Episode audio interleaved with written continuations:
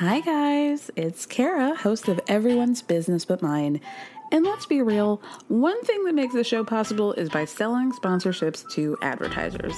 One way you can support us in getting more sponsors is by telling us a little bit more about yourself. You can do that by filling out a quick survey at the link in the show description. Plus, your answers are anonymous. They'll help us learn what you love most about the show and how to make it even better. The questions will ask you about the things that help advertisers understand the audience. It'll only take a few minutes, and it's an easy way to help the show. So you can find the link in the show description. Thank you so much, and stay tuned for the rest of the show. Hey, Dave. Yeah, Randy. Since we founded Bombas, we've always said our socks, underwear, and t shirts are super soft. Any new ideas? Maybe sublimely soft. Or disgustingly cozy? Wait, what? I got it. Bombas. Absurdly comfortable essentials for yourself And for those facing homelessness. because one purchased equals one donated. Wow, did we just write an ad? Yes. Bombas. Big comfort for everyone. Go to bombas.com slash ACAST and use code ACAST for 20% off your first purchase. Mom deserves better than a drugstore card. This Mother's Day, surprise her with a truly special personalized card from Moonpig. Add your favorite photos, a heartfelt message, and we'll even mail it for you the same day, all for just $5. From mom to grandma, we have something to celebrate every mom in your life. Every mom deserves a Moonpig card. Get 50% off your first card at moonpig.com. Moonpig.com.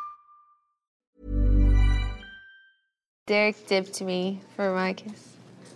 Dipped That's so sweet. I think that's adorable. That's so cute. I did know that he was going to do that because we had talked about it before. We didn't do ours on stage. We we had ours in private after the ceremony. So like we ran out and then we went to like a room by ourselves. And so that was really special for us. Yeah, it's not for everybody. before we decided we were going to do it in private, we are like, okay, it'd be really embarrassing if we missed. Um, don't want your kiss to be too long or too short. And then we're like, why go to all this stress? That's like ridiculous. Like, why don't we just save our first kiss for in private? Looks like they figured out how to do it. Yeah. Jeremy's probably more traditional, isn't he? He probably Yes. wants to do the kiss on stage. Yeah. Yeah. I figured that's what I guessed. I'm really looking forward to that. I'm not nervous about the first kiss. I'm just excited. Jeremy and I have just decided probably be super special moment there together. Everybody witness it. Maybe a little awkward if we miss, but hey, we're gonna do it anyways.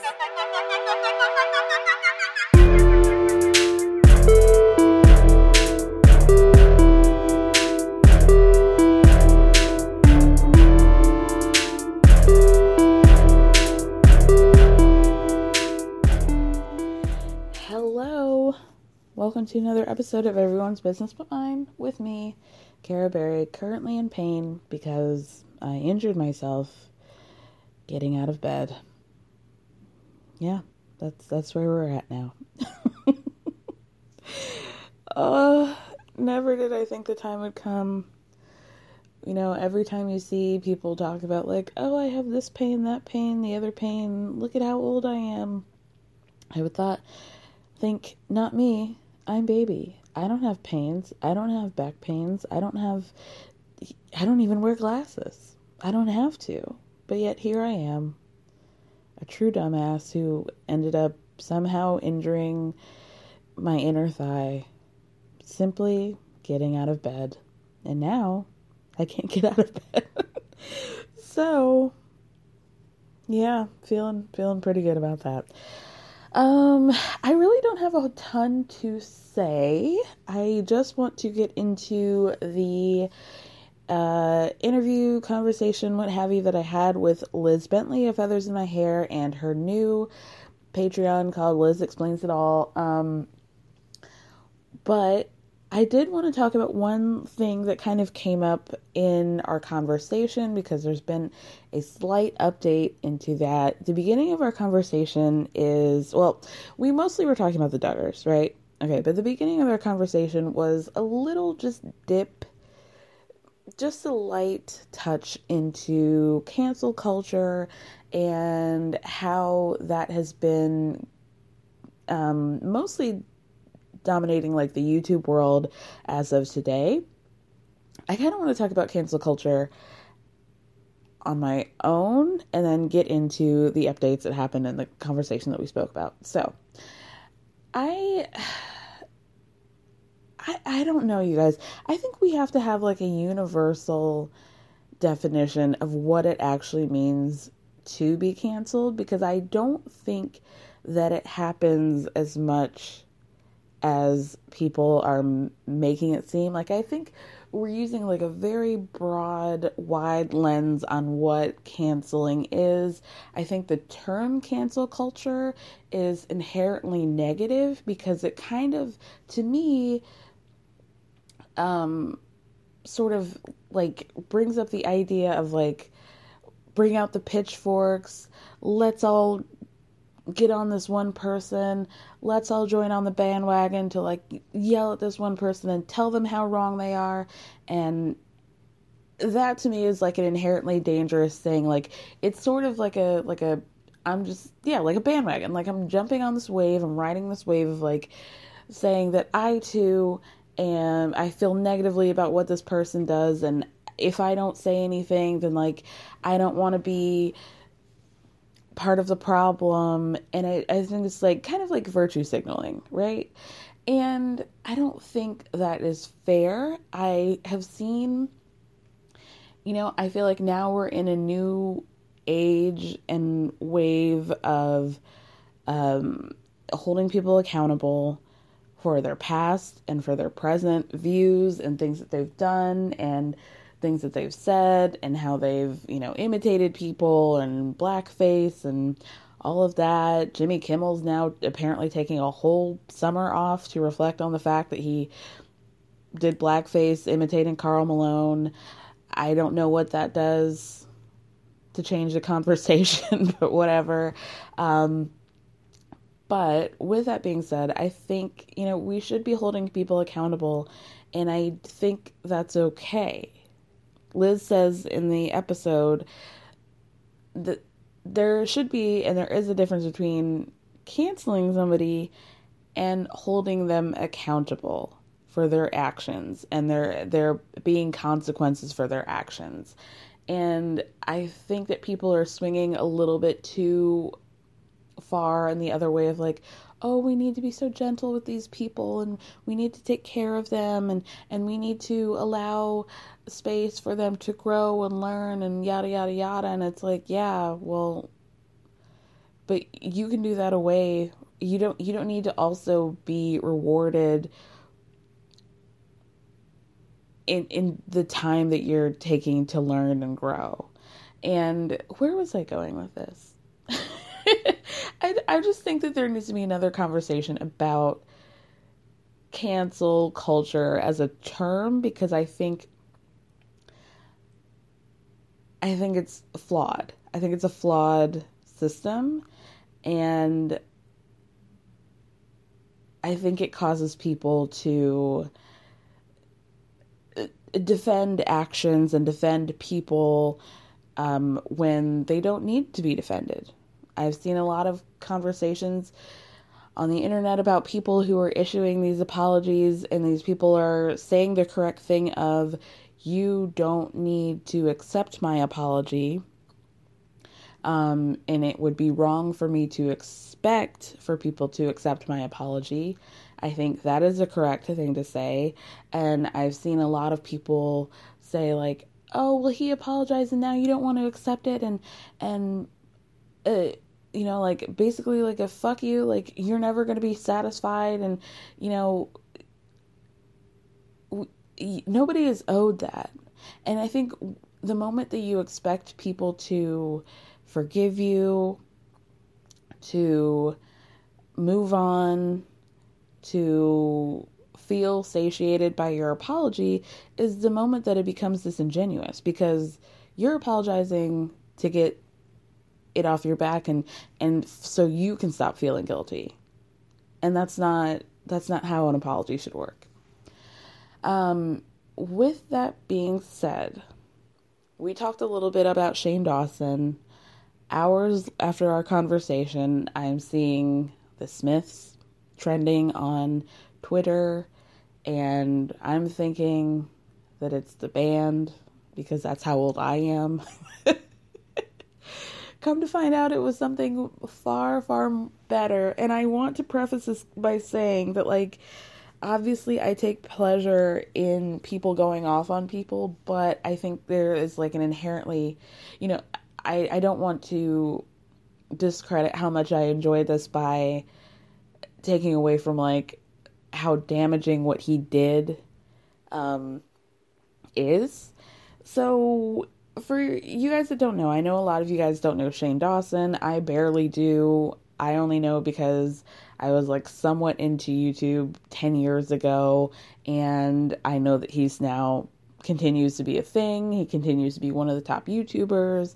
He has seemingly, I don't want to say evolved, but sort of like changed his channel and what that means and and the content that he puts out into I guess now he's more of like a documentary documentarian is that a word? And he does these like conspiracy theory videos. With that being said he has had a lot of backlash this week about his past content. Um and you know what? Like I said with Myka Stauffer the great thing about YouTubers is that somebody is always going to have receipts. Somebody is going to, you know, eight years ago, somebody somebody found your content offensive eight years ago, and they are waiting for the day they ripped it off the internet, they saved it in their files, and they are waiting for the day that that wave comes to have the evidence ready of that this person has always been problematic, racist, what have you. Um, with that being said, somebody, a clip of him started making the rounds of him imitating jerking off to a poster that had Willow Smith on it from back in her like whip my hair back and forth days. So we're talking when she was like 9 or 10. Uh, Shane Dawson seems to have like a a repeated history with pedophilia and making jokes of it and talking about how kids are sexy and linking his sexual um, proclivities to children. And this is something that I will never understand. I obviously, it's sick and I don't see why I don't see what's funny about that like in any realm like I've never heard a joke about pedophilia or lusting after children or finding children sexually attractive that's even it's not even funny it's not even that it's not gross like take the sickness out of it it's just not funny I, I don't get it um so that clip, like I said, made the rounds on the internet. and then Jada Pinkett Smith, mother of Willow, and brother of Willow, Jaden, um, took to Twitter and they had some things to say. Starts off with Jaden posting um, several of those like angry red face with the censored like uh you know exclamation point question mark thing like censor thing over his mouth then saying i'm screaming at the top of my lungs all caps then tweeting shane dawson i am disgusted by you you are sexualizing an 11 year old girl who happens to be my sister is the furthest thing from funny and i'm not okay in the slightest bit then another tweet that said, This man was also doing blackface on the regular. As the youth, we need to support creators who support us and our morals. This is not okay. Um, he then goes on to respond to a person who tweeted, I'll knock that white boy out for real. And Jaden says, It's bad for him right now. Jada tweeted, to Shane Dawson, dot, dot, dot, I'm done with the excuses. Now, the petty part of me thinks, well, there are layers to this shit. One of them being the Smiths are one of the most powerful families in Hollywood. and they don't often um, speak out about things like this in this way. Jada has her red table talk where she's had a lot of these like she she let's light some incense conversations and have the tough conversation. And me and willow and my mom are gonna like talk to these problematic men like ti or have a conversation with Jordyn woods about her situation with Khloe and tristan. Really break things down um, dismantle the conversations and have these like woo woo situations right so for them to say like basically a big fu to somebody who is not at all on their level really speaks to me about how fucked Shane Dawson is now. Because from my understanding, Shane has been wanting to pivot into more mainstream content, more like actual documentaries, like getting off of the YouTube platform and doing actual film and and television. It's quiet for you, dog, on that. Done, done, done. Liz Bentley also tweeted me later to say that Will is a like a YouTube um let me see what actual term she used that he is a a sponsored YouTube partner. And I just this is so bad for him. We were going back and forth and she said like imagine what you do if you were looking at your phone or your computer and you saw that two people in the Smith family have vocally stated how mad they are at you. I would break down into tears immediately. I would be inconsolable because my career would be D U N Z O Dunzo. Like, it's a wrap for him. There's no coming back from this. Even if they I mean there's there's just what do you do? What do you do? And like I said, I don't want to make light of this because at the core of it it it speaks to it, Shane clearly has issues with race and he clearly has issues with how he perceives children and it's more than what I see him re- repeatedly um, explaining himself, which is like, I'm a broken person. I come from a place of anger, or I used to come from a place of anger. You know what? You can be as angry as you want, you can be as traumatized as you want, but the moment that manifests itself in racism, your personal traumas don't need to translate into you being detrimental, not even to black people in terms of Shane Dawson. He basically says, I've made fun of every race Asian people, the Latinx community, any race that isn't white people.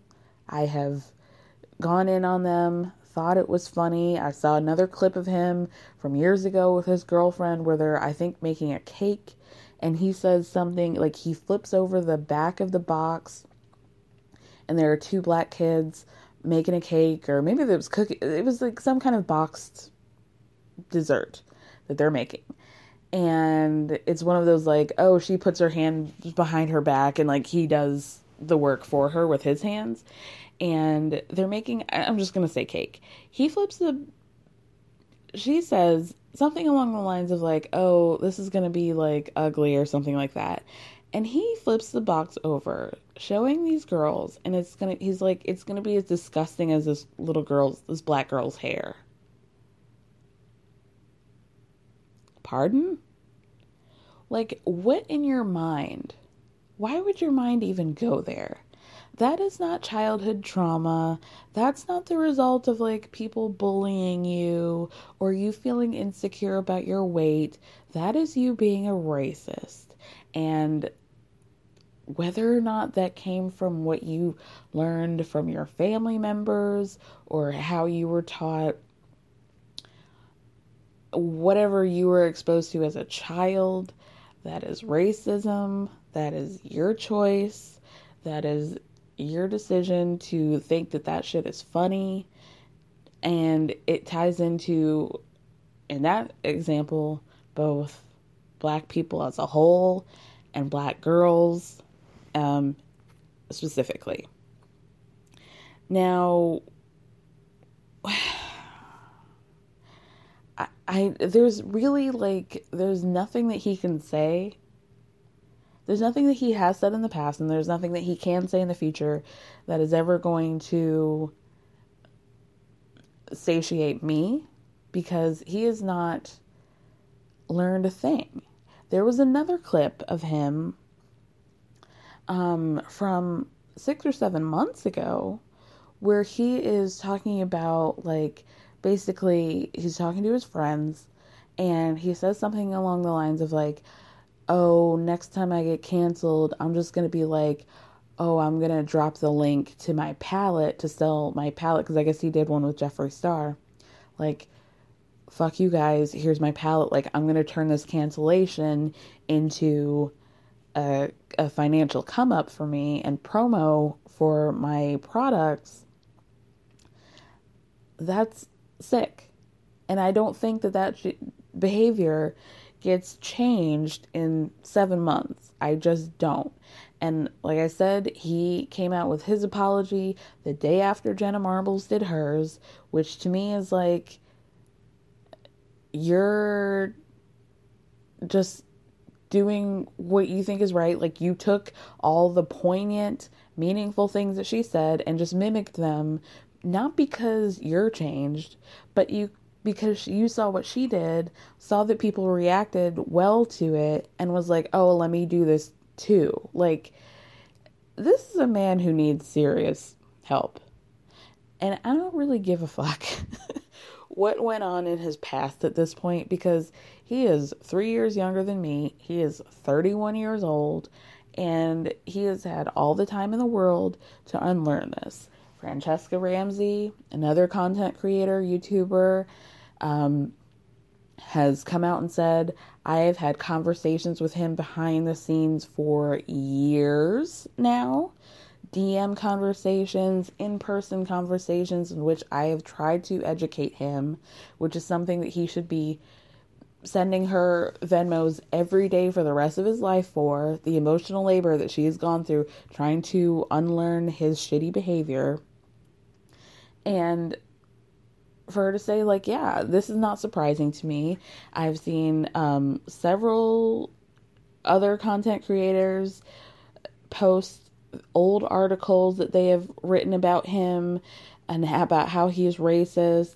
Um, just like a whole bunch of shit where like they've tried to do the work with him not even years ago. I mean, I saw things dating back to 2014 of them talking about him being racist, about trying to do the work from all of that time into now, the current years.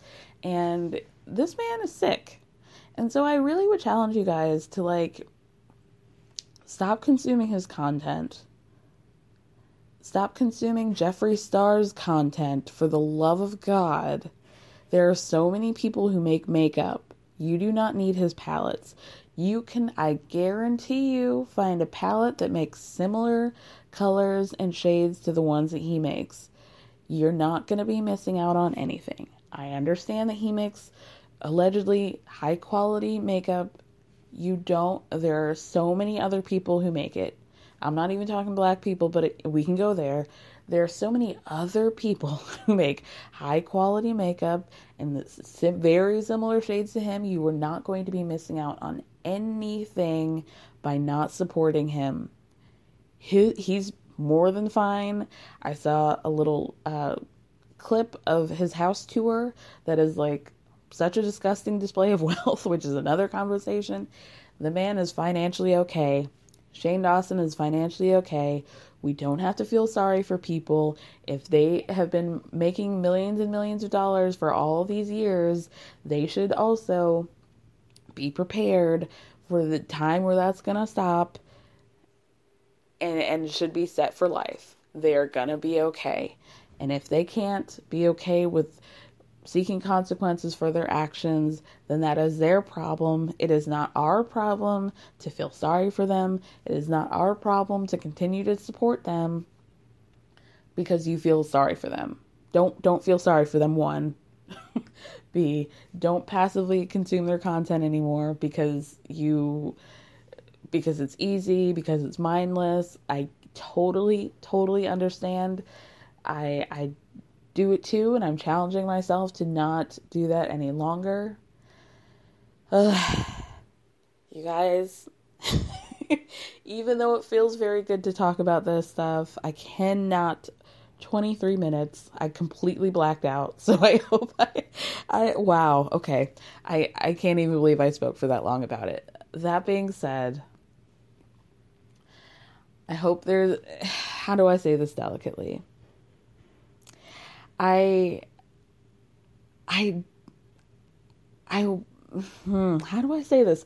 I don't I understand that it's necessary to have these conversations, but then a part of me is like, damn, I would really love to be in a place where I could just be like, oh, look who got divorced, look who broke up with one another, look who um you know is doing something stupid, look who uh, fell out drunk on their way to their their Uber from Beso or Bootsy Bellows or whatever the fuck. Like, I I hope and pray that we that one day that is something that can happen.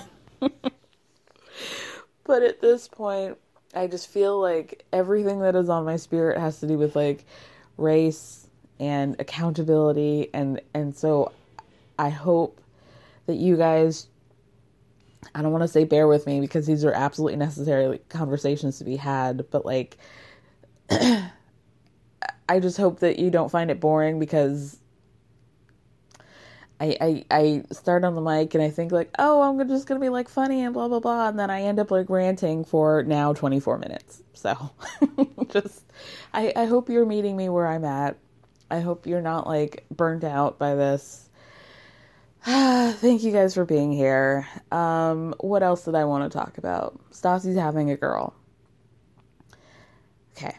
Anyway, thank you guys so much for listening. Thank me for speaking. I love you. Here's my conversation with one Liz Bentley about the Duggars, about their new path, their new generation of the Duggars.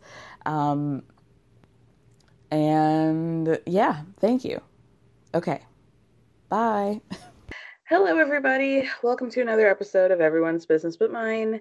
With me is the incredible Liz Bentley of Feathers in My Hair and the new rebranded Liz Explains It All Patreon. Hi, Liz. Hi, Kara. I'm I'm excited to have you. I feel like I haven't had you on in a while um, on the free feed anyway. Yeah, it's been a while. I think since Love is Blind, maybe, which was possibly eight years ago at this point. Seriously.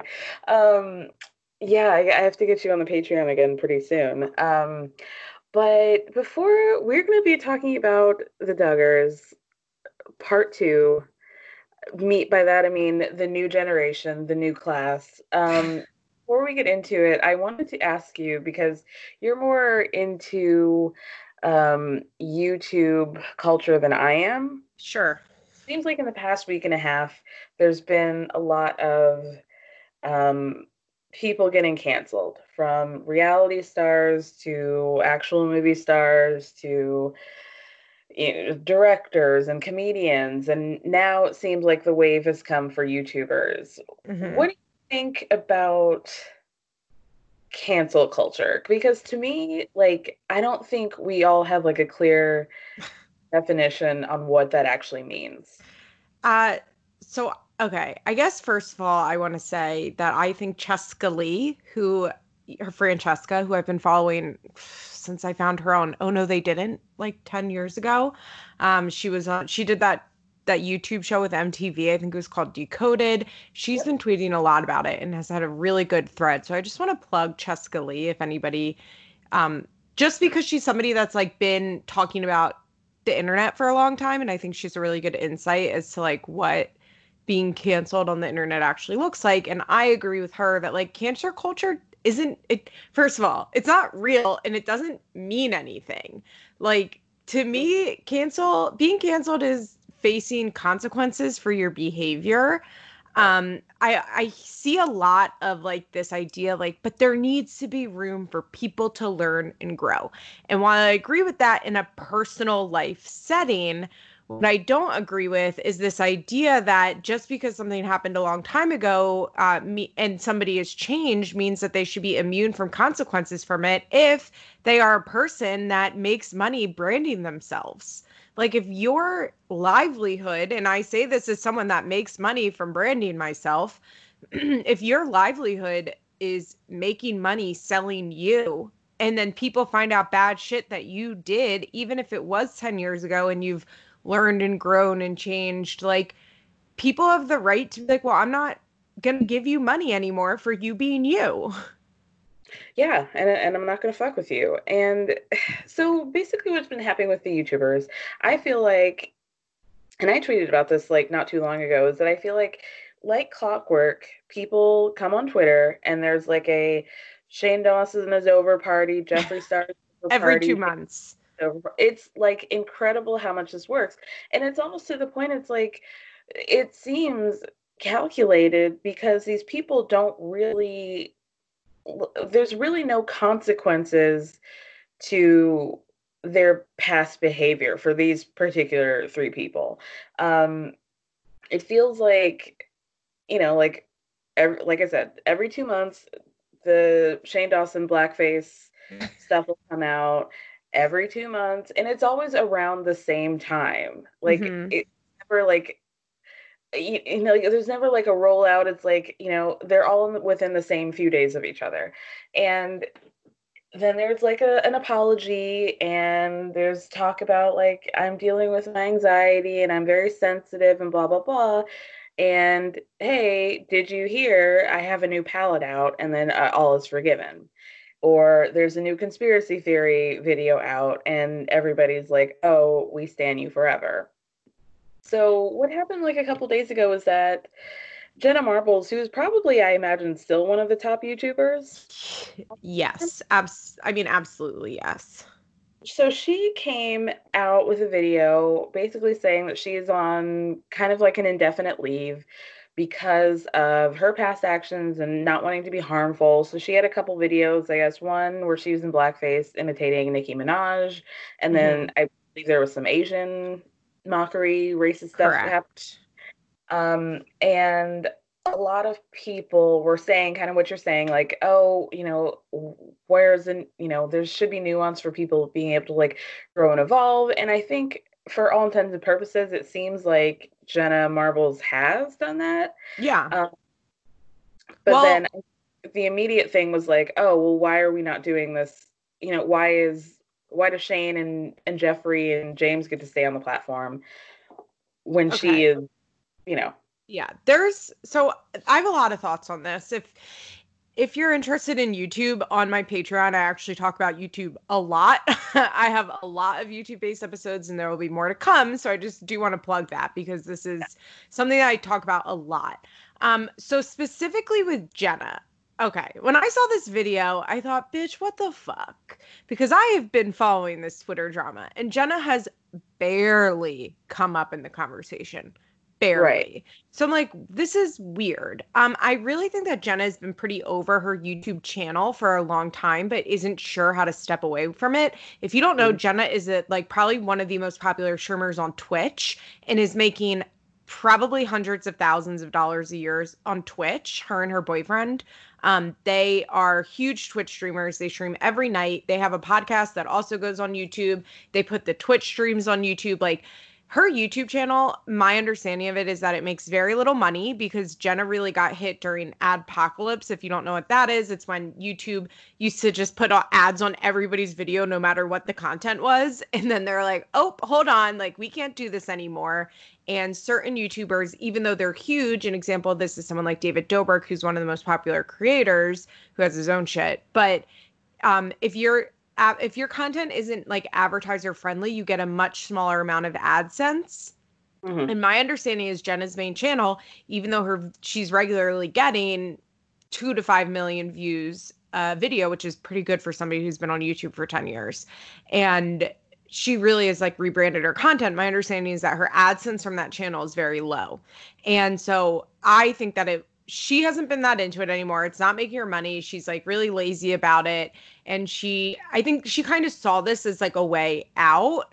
Um, I do find it interesting that they haven't said that she's permanently leaving Twitch or the podcast or anything else. Um, but so where was I going with this? Right. So Jenna was getting heat not for her old shit, which comes up every once in a while. Um, there's also some other stuff that she hasn't addressed. She would do a lot of like black scent stuff back in like the mid 2015 to 2017 type times. She had Jenna's Ratchet Salon and was always doing like really exaggerated, like, this is how black people talk voices. Even if she wasn't saying that's what she was doing, like, it's what she was doing.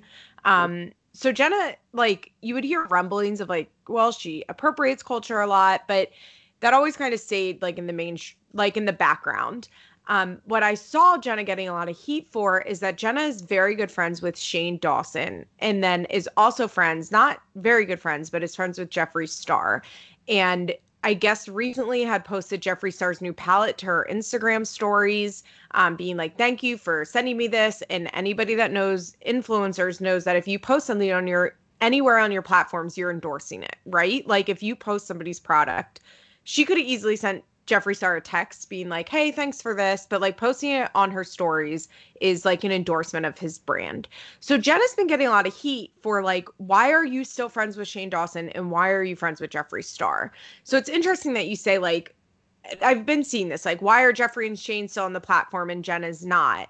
And it's interesting because the biggest heat that Jenna was getting was actually for her friendship with those 2 mm, and I mm, think that Jenna has grown and changed. I think that Jenna also Jenna has been a long time like PewDiePie supporter. Like Jenna has questionable friendships, which I think like I'm sure I have questionable friends. You know what I mean? Like everybody, not everybody has questionable friendships, but like she definitely has questionable friendships that she has not wanted to address. And I personally think that she decided to step back from YouTube because one, she's just not into it anymore. And two, it's just easier to step away than to deal with something, right? Like it is.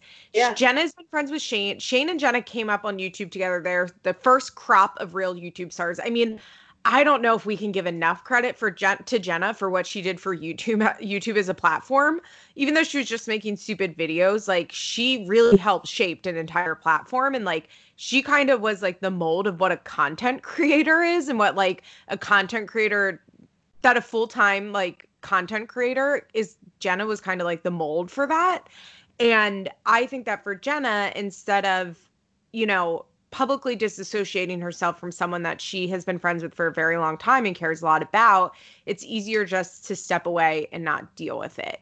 Um, do I think Jenna has grown and changed, yeah. Like, there's no way she would post that Nicki Minaj video now. You know, there's no way she would do those slut shaming videos now. The Asian video is really bad. That clip is, even in the clip, she's like, haha, this is racist. Like, she wouldn't post like that today, but she still publicly endorses people like Shane Dawson and Jeffree Star.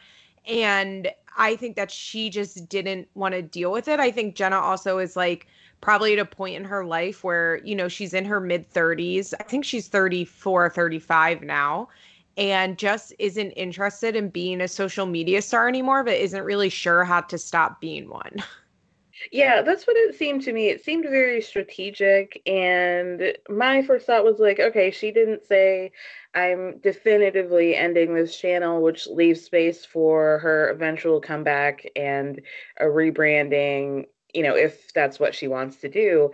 Um, but yeah, I mean, uh, I also read that that thread that you mentioned from Chescaleigh, who mentioned like, you know, a lot of these people aren't really friend friends; they're like Mhm. business friends, and it's strategic and all of that. But that's almost worse to me. you know, like, if there's no like, emotional involvement, or or you've been like having these deep conversations, or you have these like intimate relationships with people, it's kind of worse that you would then like promote them and endorse them to line your pockets. Like that's more disgusting to me.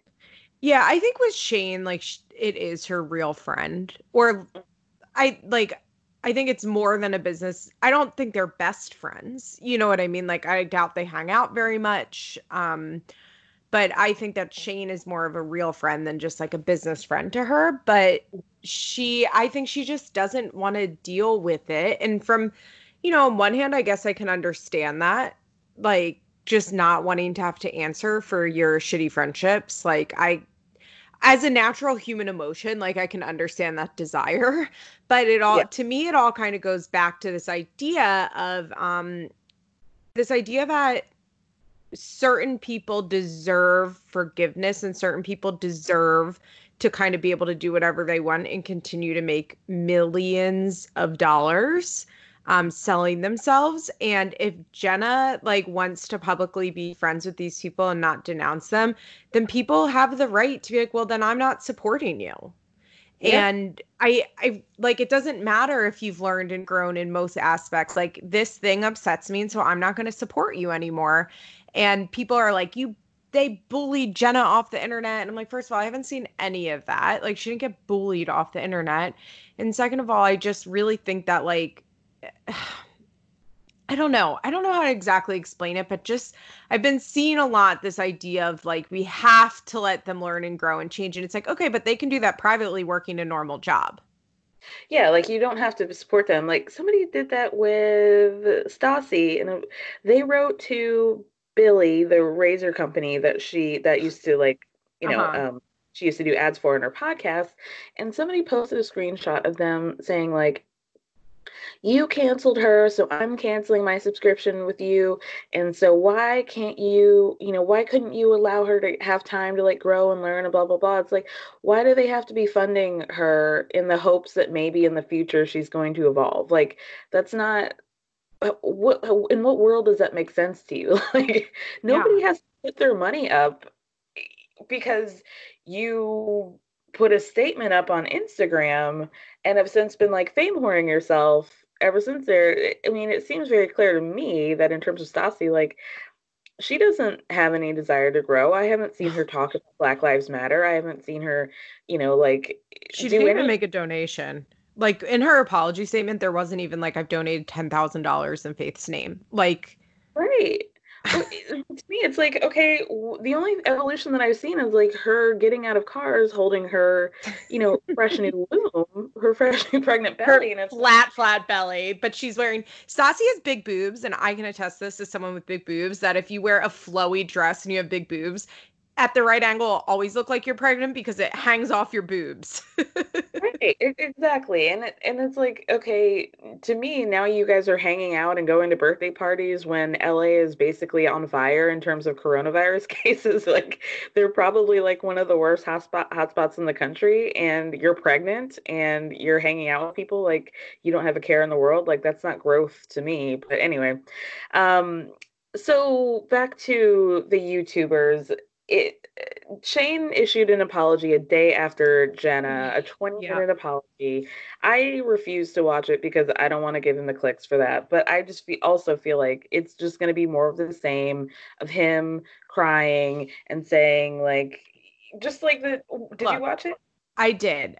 Okay, so Okay. I watched it and I can tell you exactly why these people are able to still have careers regardless of what they do because I fall into like I am part of this problem that you just keep like you just either like or you like to hate watch, which is where I fall, like mm-hmm. this content. And so you just keep watching it, you know, and then eventually you just keep watching it and you kind of forget the bad thing that happened. And these people don't get canceled. I think as long as the people don't leave YouTube. I honestly think if you power through it and you keep making videos, people the thing with YouTube is like it's so passively easy to support someone that like Mhm. I I mean I watch with ad block so nobody gets any money for me anyway because I've never seen you know what I mean like I've never seen an ad in my life basically.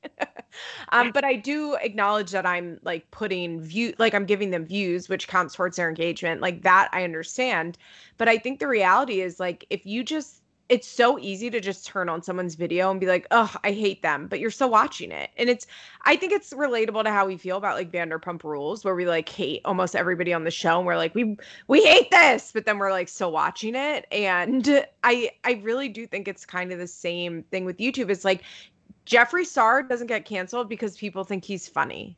Shane doesn't get canceled because people think he's nice and like to watch him. Like it really is. I think we can come up with like a million reasons for like, how come this person doesn't have this? How come this person doesn't have this consequence? And there are a million reasons, but I think what it comes down to is that like people just genuinely don't want to cancel them. They just don't. And like for me, there a few people that I like I don't click on Jeffree Star videos and watch them. Like I don't you know what I mean? Like I actively am like I am not going to watch this person's videos. But like I do watch Shane's videos and like I admit like it's part of the problem. Even if I'm like hate watching it, it's engaging. It just feels so passive like cuz you're just viewing it and it's like I'm not giving Right. him money. I'm not like supporting him. I'm not like there are a million reasons that I can have in my head for like why it's actually okay that I'm doing this.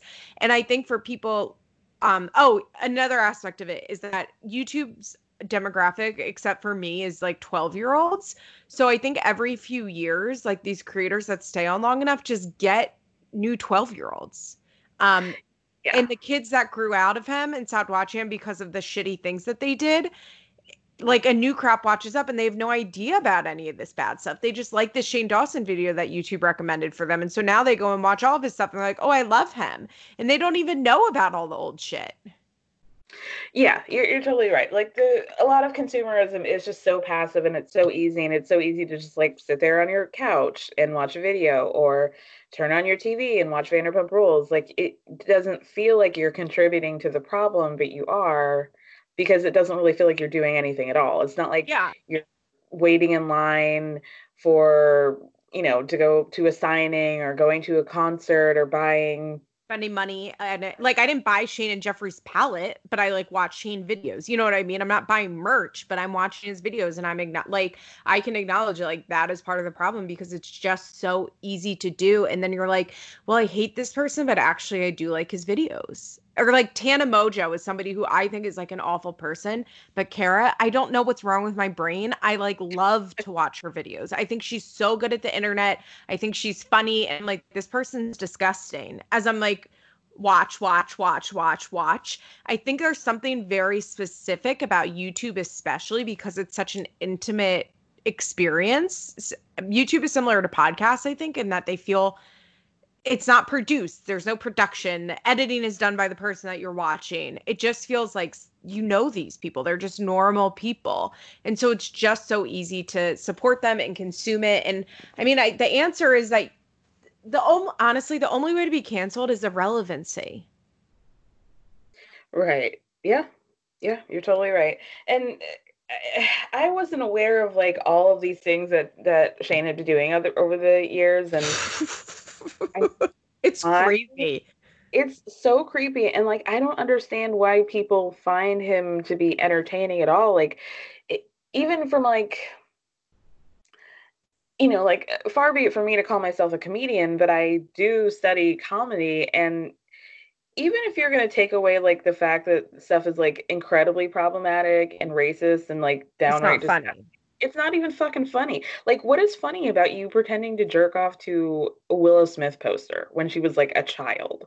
Well, like, what is I think that? you just hit on something with that because like I didn't get into YouTube until like 2016 or 2000 I think late 2016. I was not into I mean, I would like I saw Jenna Marbles videos. Like if videos went viral, I saw them, but I wasn't like into YouTube like I am now.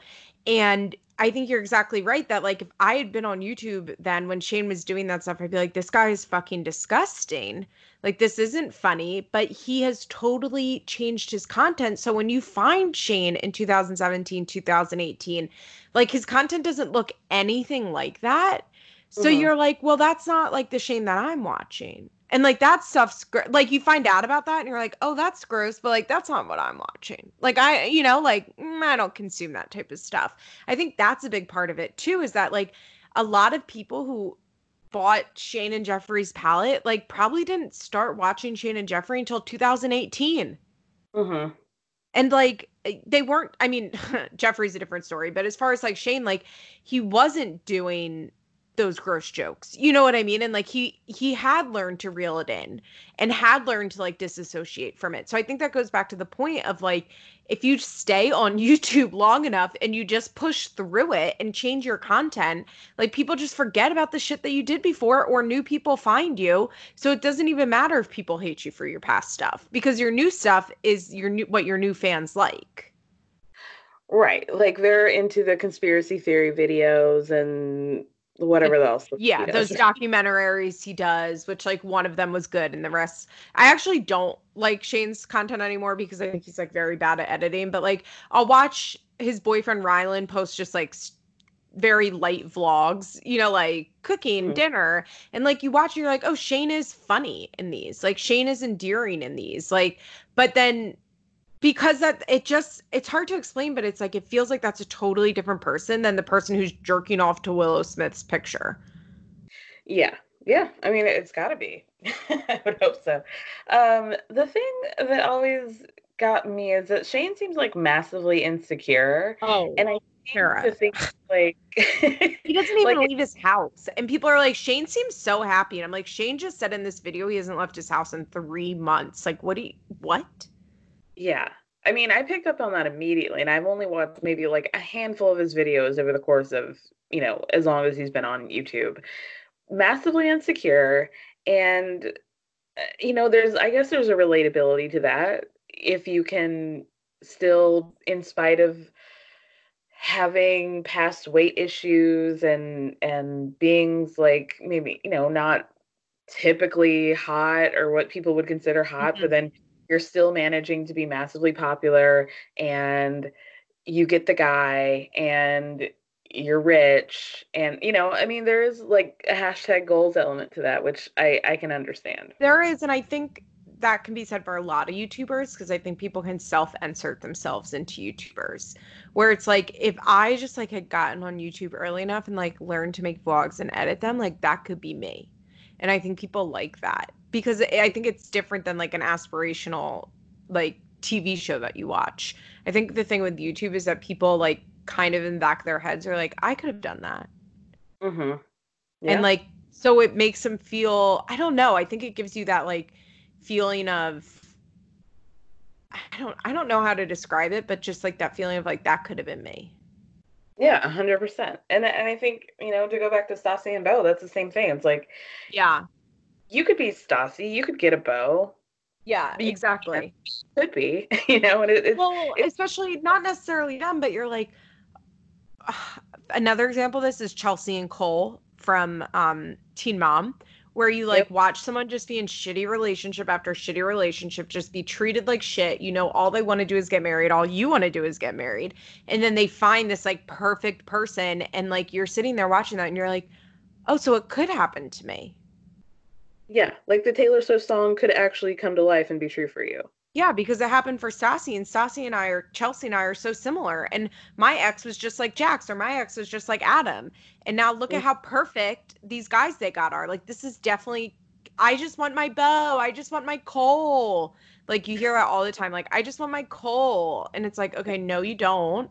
But it is true. Like it makes you like them a lot more because you're like, well, maybe if I like, I don't know. I think there's this thing. It's like, well, maybe if I like them enough, like this will happen to me. Right. Yeah. It, it's truly, ugh, it gives me chills. But, you know, another aspect of cancel culture, ugh, cancel culture that I think we don't really talk about enough is with the Duggars. They should not have a show. no. Um, so on my podcast yesterday on my Patreon, I actually just released an episode on Josh and Anna Duggar's wedding, like their wedding special. Mm-hmm. And I was like, first of all, we can't just recap this as a recap because I think that would be disgusting to do. Like it would be wrong, morally wrong to just like LOL at the Duggar hijinks in this. And two, it's insane to watch this, know what happens, and then know that all of them except for Josh and Anna, well, Anna's still on it, kind of. All of them except for Josh are just like tooting along on their new show. Yeah, which I mean, it's a complicated issue because it's like things that he has done, and so should the girls that he sexually assaulted be punished because he because of what he did to them? No, but uh, until you realize that those girls don't actually get paid, and Jim Bob's the only one that gets paid for this fucking show. Yeah, yeah. So, I mean, I guess we'll. I mean, I guess we should talk about Josh first because the whole rebranding of the show happened because of him. Correct.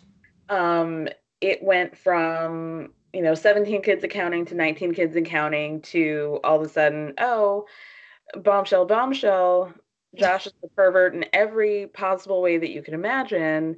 He has molested four of his sisters and one family friend. On top of that, he has his own issues with sexuality, and you know, there's certainly a conversation to be had about that. Um, getting caught on Ashley Madison when all of that came down. Um, you know, the hits really just kept coming from Josh to the Duggars as a whole. So then they rebrand the show as Counting On because we find out that Jill and Jessa are courting and about to get married. And what a pivot! What a pivot! I think they actually may have already been married, uh, and they were both pregnant. I yeah. think because Jill, I'm pretty sure, like Jill meeting Derick and getting married was on 19 Kids and Counting. Okay. Yes. Not Jessa though. Yeah, I can't remember. It all blurs together. But yes, the idea is like we're gonna follow the girls as they get married and have kids. Yeah, so the show was basically rebranded like with the older girls, Jana, Jill, Jessa, Jinger, Jinger. Joy eventually. Mm-hmm. Um, so it became this like, you know, the parents, Jim Bob and Michelle really were in the background. Um, yeah, I think, I think in the early seasons, Jim Bob and Michelle aren't on at all because yeah. people were mad, rightfully so, at Jim Bob and Michelle. People were mad. So I believe in the first season or two, Jim Bob and Michelle, although they were producers, they were not featured on the show because TLC was like, how can we do this in a way that like is I think TLC had a really interesting mission where it's like we want this to be as Duggar as possible without featuring Duggars. Yeah, yeah. And I, I also wonder, like, going back to that time, I think that they probably were like, we can't have another epic failure like we did with Jon and Kate. Like, yeah, not gonna happen. Um, so that was a real thing, and I I like how they kind of well, like is a weird word, but like the the way that they try to edit Josh out of the show from like a production standpoint is very interesting. I remember when um, Jinger got married, there was a scene where they, because Anna was in Jinger's wedding, so presumably Josh was there. I mean, he was there, but you didn't you never see him. So there's a scene where like all of the family and all of the guests were in like the parking lot of you know the church after they have their like ice cream social reception or whatever they are doing. Mm-hmm. And they're getting whisked away in the car. And I noticed that there were these like weird sun flares and that they would move in a way that like wouldn't happen in a natural outdoor setting. It was like very almost like I don't know, it was like almost like watching a movie like a like a CGI movie and then being like, "Oh, that's Josh." And they're trying to cover up Josh by mm-hmm. like outside. He's and, at every family event they show on the show. Josh is there. Yeah. Yeah. and I read another article earlier that said like it, also at Jinger's wedding what he was doing and there were several videos he was sitting in the second uh, row and what he was doing, he was putting one of his children, like having him stand up on his lap so you couldn't see his face. seems like a production choice. It's like every every scene of them pointing towards the crowd, you just see this child who was like clearly not six feet tall, like just just his face covering up Josh's face and the fact that he was there. Wild, wild things that they do to edit Josh out of the show when he's there all the time. He's uh, at all the family events all the I time. mean, he lives on the Duggar property. That house that Josh and Anna live in is on the compound property. Yeah. I mean, it, it is just just wild to me how they how they just act like he doesn't exist anymore and like of course they have to like it would be completely detrimental to the show and to their bottom line to mention Josh at all at this point but it's just very strange to me I do wonder if TLC kicks around the idea of letting him be in the background. I think I wonder if they're like, well, has it been long enough? Like, I think it's too risky to figure out, but I bet there have been discussions about like, well, could we have Josh on an episode? Like, we just won't cut around him. He won't have talking scenes, but we won't cut around him. Um, because you have to figure like they talk about that and like weigh the pros and cons on having Josh on the show because everybody else is on the show. Oh, of course. And it's like, yeah, I mean, you see Anna more frequently now than you have before in the past. And they have six kids, and the kids are always there. And they don't mention that that's the kids because that's obviously much easier to hide six children when there are like 75 children around. Yeah. You don't necessarily know that it's Josh's kids. Um, but they're, you know, the other thing about Josh and Anna that's dark is that her family seems a little bit more liberal um, than the Duggars, and they've made it very clear that they don't approve of Anna continuing to be married and breed with Josh. Kind of. So uh, Anna's had siblings that left, and they are the ones that have come out and been like, Anna, please leave Josh. We'll let you come live with us. But uh, the Kellers, Anna's family is not liberal. They are very, very, very involved with um, the Gothard movement and the ATI ILBP. And that is why Anna went to Josh because their family was kind of low in their like community totem pole. And uh, basically, because people knew about Josh, it wasn't like a secret secret. Uh, it had come out. Yeah. I knew something happened because it was mentioned on like the the fucking message boards back in the day, the sin in the camp rumor. It had been a long-standing rumor that Oprah was supposed to have them on the show. Somebody told them about something that happened with Josh. Oprah didn't have them on the show, and then Josh had to go to like the reprogramming camp that they send the kids to. And Right. all of that turned out to be true. Like I think I read that rumor in 2007 or 2008. Like this has been known for a long time, and the reason that you know the family got such a come up marrying Anna off to Josh was because of this, because Anna's family was like willing to accept it. Now, if Anna knew herself, they claim she did. I don't really know if she did, but I think her dad knew. And her parents are definitely very anti divorce. Parents are eh, not supportive, but she does have siblings that have left the movement that speak out about Anna still being with Josh. Yeah, and if I recall correctly, I think Josh had courted somebody prior to Anna, and then they found out about his past and were like, no. forget Yeah. Here. Because in their community like there's definitely a hierarchy and like who marries who and i mean the fact that josh didn't marry one of the bates girls like tells you everything you need to know you know mm-hmm. like why why wouldn't josh marry one of the bates actually the fact that like none of the duggars have really married bates kids kind of tells you you know what i mean like Yeah. it would you would think it would make a lot of sense for the Duggars to marry the Bates kids, just like show wise and TLC wise, and how they're both so big in their community. But you know, the Duggars have this taint on them, and Anna's family. Anna grew up very, very poor. Uh, she had seven siblings, and I believe they all lived in a trailer. Her parents did a lot of like prison ministries and that type of stuff. And for them, like the Duggars were a huge come up. Like Anna going from living in a trailer with seven seven siblings to you know her and Josh had that little house that Jim Bob bought them. Right. Yeah. I mean, I think they sold it to, they bought it for a dollar off of Jim. Yeah. Bob. Yeah. Um, and yeah, I think Joy also bought her house for like ten dollars from Jim Bob. Um, but I just want to say as a side note, just because I'm petty, that Anna refers to Jim Bob as Michelle and as Pops and Lolly, which is disgusting to me. I just hate it. Um, so I've heard rumors that they are waiting to, they're like kind of waiting it out for the other kids to, you know, get married off. And eventually that there are plans to possibly have Josh and Anna moved into the big house. I mean, that would make sense. It would. Unfortunately, it would. They're I- to have the most kids. They live on the property. Jim Bob and Michelle eventually will need people like to care for them and take care of them. And that house is going to go to one of the kids, and it's not going to be Jill and Derick. Uh, maybe Jess and Ben will be competitors for it. Maybe one of the other sons. Um, probably not John David. Maybe Josiah. But I think that it makes the most sense for Josh and Anna to move into the big house. I mean, Jim Bob and Michelle don't dislike Josh, you know? Like clearly.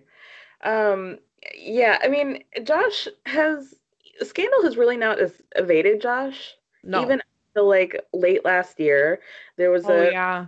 by Homeland Security to his car dealership, parking lot dealership, or whatever. Yeah. Um, and the house.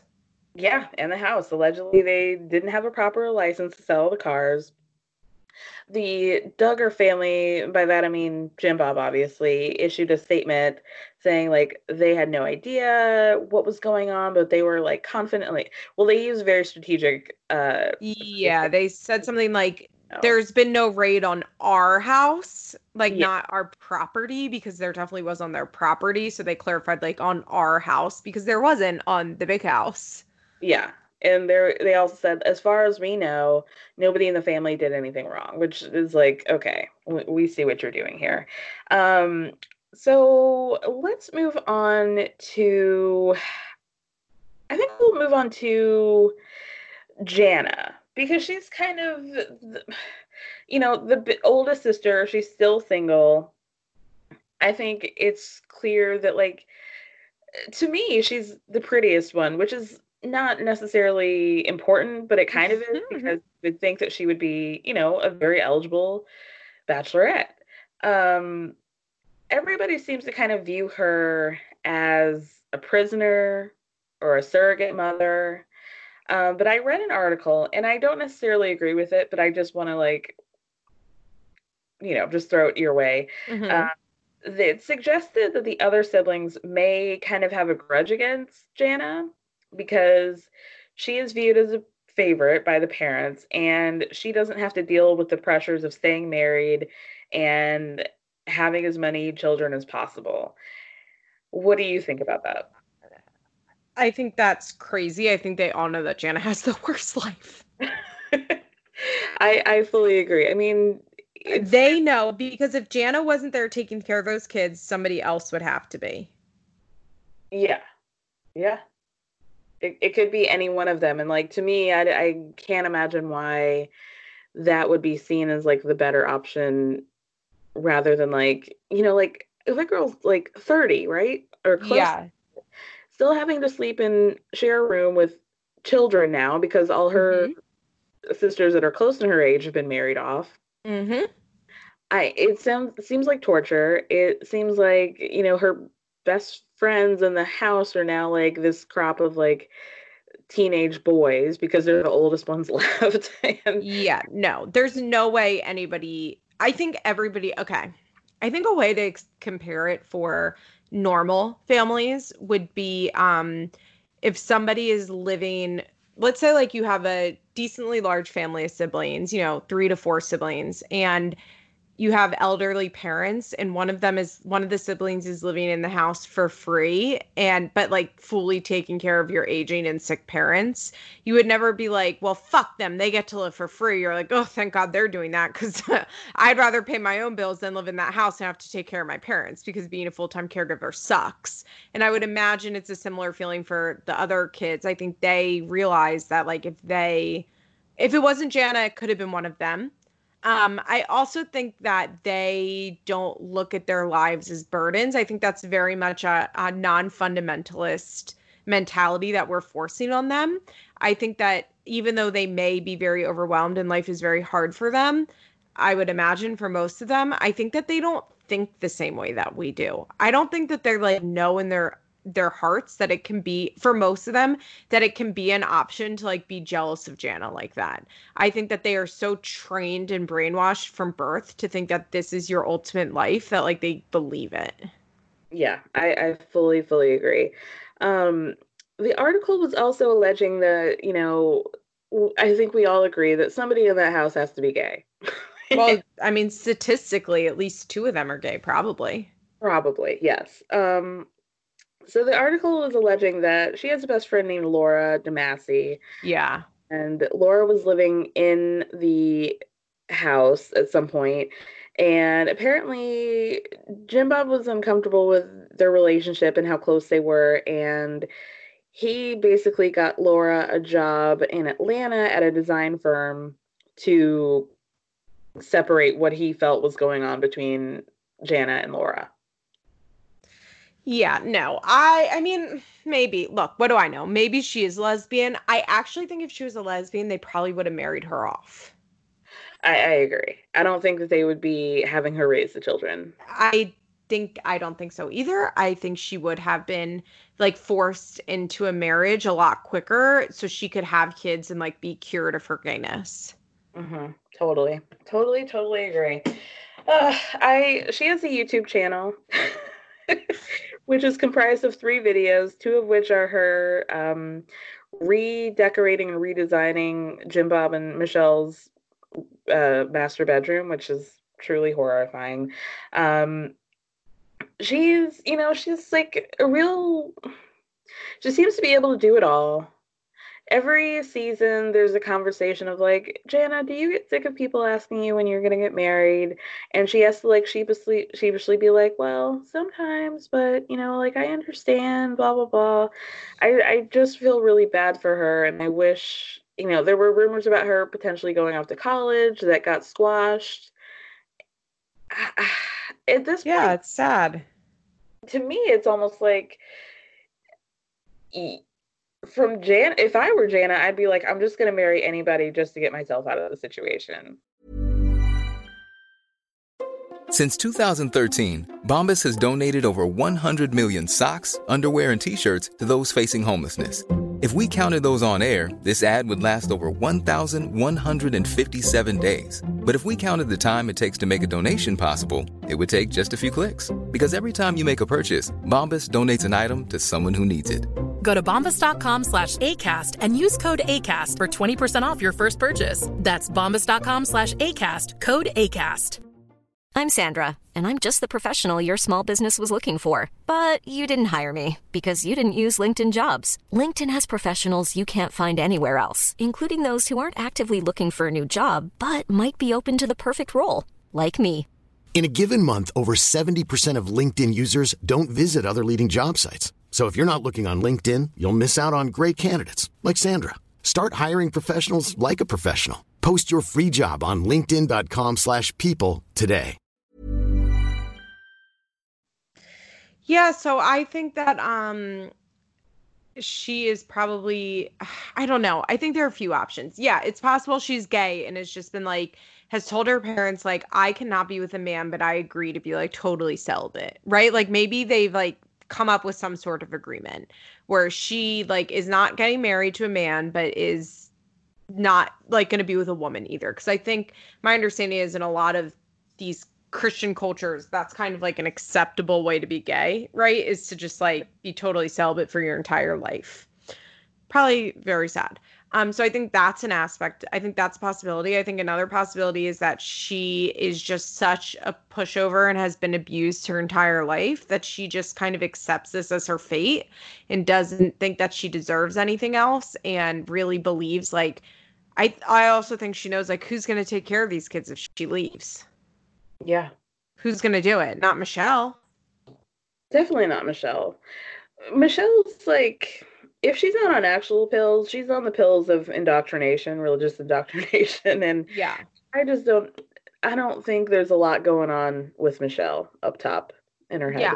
I do like so I think that Jana I think for her marriage either has to be a fate worse than death for whatever reason. Like she just doesn't want it. But I think the biggest I to me the thing that's always made the most sense is that she just like has her self-esteem is so low and her self-worth is so low from an entire life of just being abused by her parents that like she believes that this is like what she's supposed to be doing. And I bet at the church, well they don't go to church, they have their own church, but like I bet in her Bible groups and all of the church mentors she's around, they all tell her, like, well, this is your plan. This is God's plan for you. Like, this is what you need to do. And she just, like, probably truly believes in or made her, has made herself believe in her heart, like, this is what I'm supposed to be doing. Tragic. It is. It's very sad. Poor Jana. Truly free Jana. Seriously.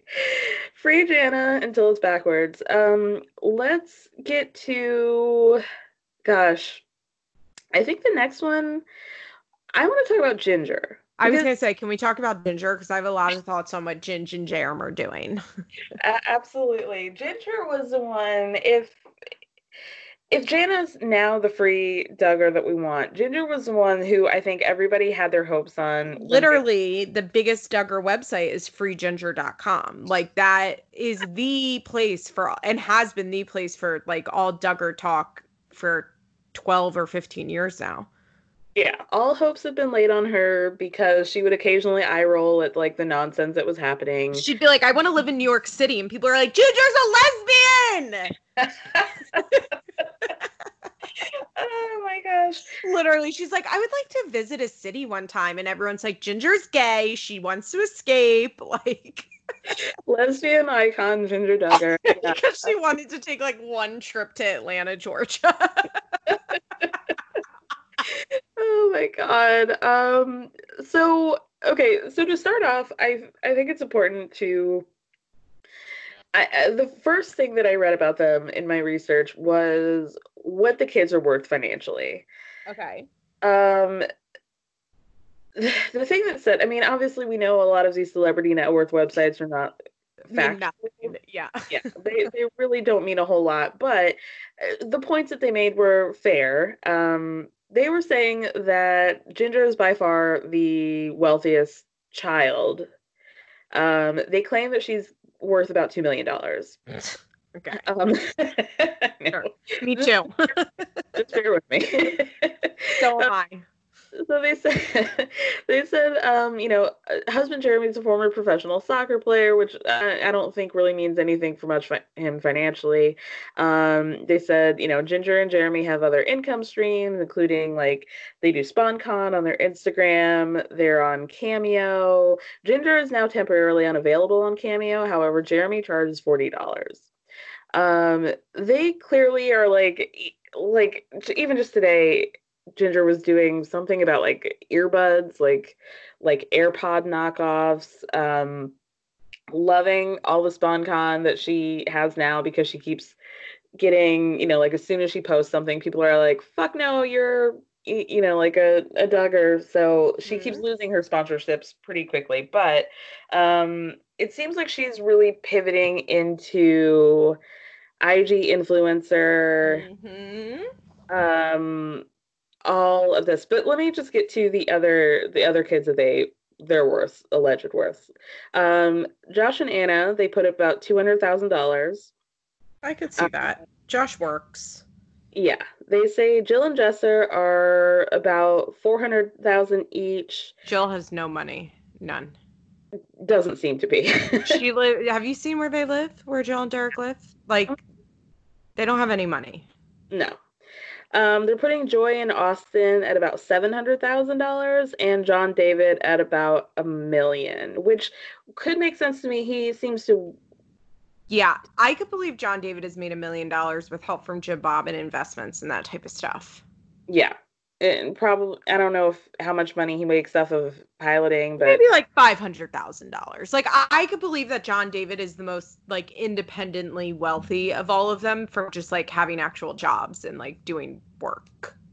yeah, just hard hard worker. Um and not spending any money and just being frugal as fuck and like that. He's like that type of like guy that makes like a hundred thousand dollars a year but only spent, lives on twenty thousand and like puts away eighty thousand and like aggressively is and, and you know what I mean making interest on them. Like I think he's like that Dave Ramsey type of guy.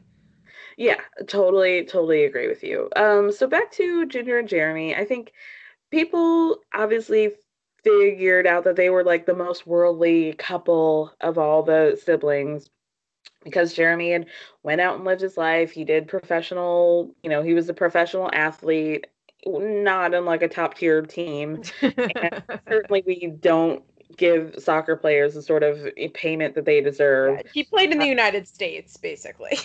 it's not, not, a European situation here. Yeah. Um, he's Messi. Is that that guy's name, Messi, who's married to Shakira? Yeah. He's he's like that guy. of the Christian fundamentalist world, yeah, they're the Shakira and Lionel Messi. Um, uh, so you know, he had went, he had gone to college. He had been arrested before. Um, he was, you know, objectively speaking, the most attractive husband or partner yeah. that he was, he's cute. Like he's not ugly. No, not at all. He's he's a cute guy. Um but you know, like she I think was like the first one to move out of state. Mm-hmm. Once they got married, and he has aspirations. He's in the seminary, which is a very expensive seminary over in LA, which doesn't even seem like it would happen over there. It seems yeah. LA godless town to me. yeah, well, um, then it does, but then you remember all those celebs go to Hillsong, and you're like, I don't know, man. Maybe I think people there are also desperate in a way for religion.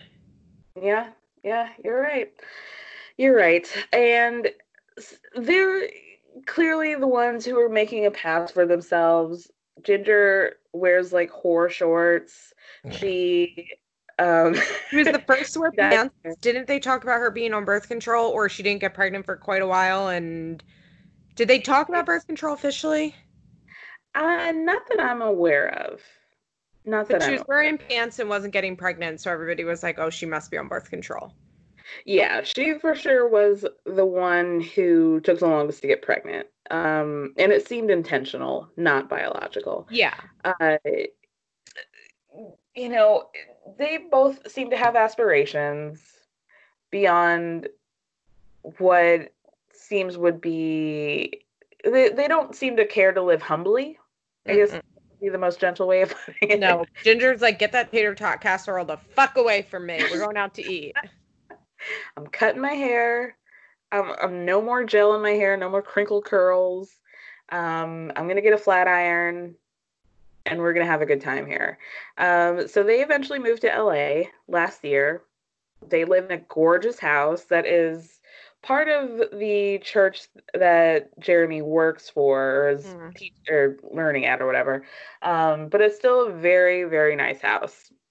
By LA standards, gorgeous. Um, allegedly, it's about $4,000 a month, which is quite pricey. Yeah. Um, and they seem to be living their best lives. Uh, She's you know, pregnant again, right? She is pregnant again. She is. This is her third pregnancy. She had a miscarriage. Right. right. With the pregnancy announcement, they announced the miscarriage as well. Correct. Um, so they have one kid, and her name's Felicity, and they. Jer- Jeremy's got aspirations. We'll just say that, and yeah, Jeremy, I think is going along with it in a way that I think she's like kind of interested in, but I also think if she had married a different guy, she would probably just do whatever. Like I don't think her aspirations are as w- far-reaching as Jeremy's are.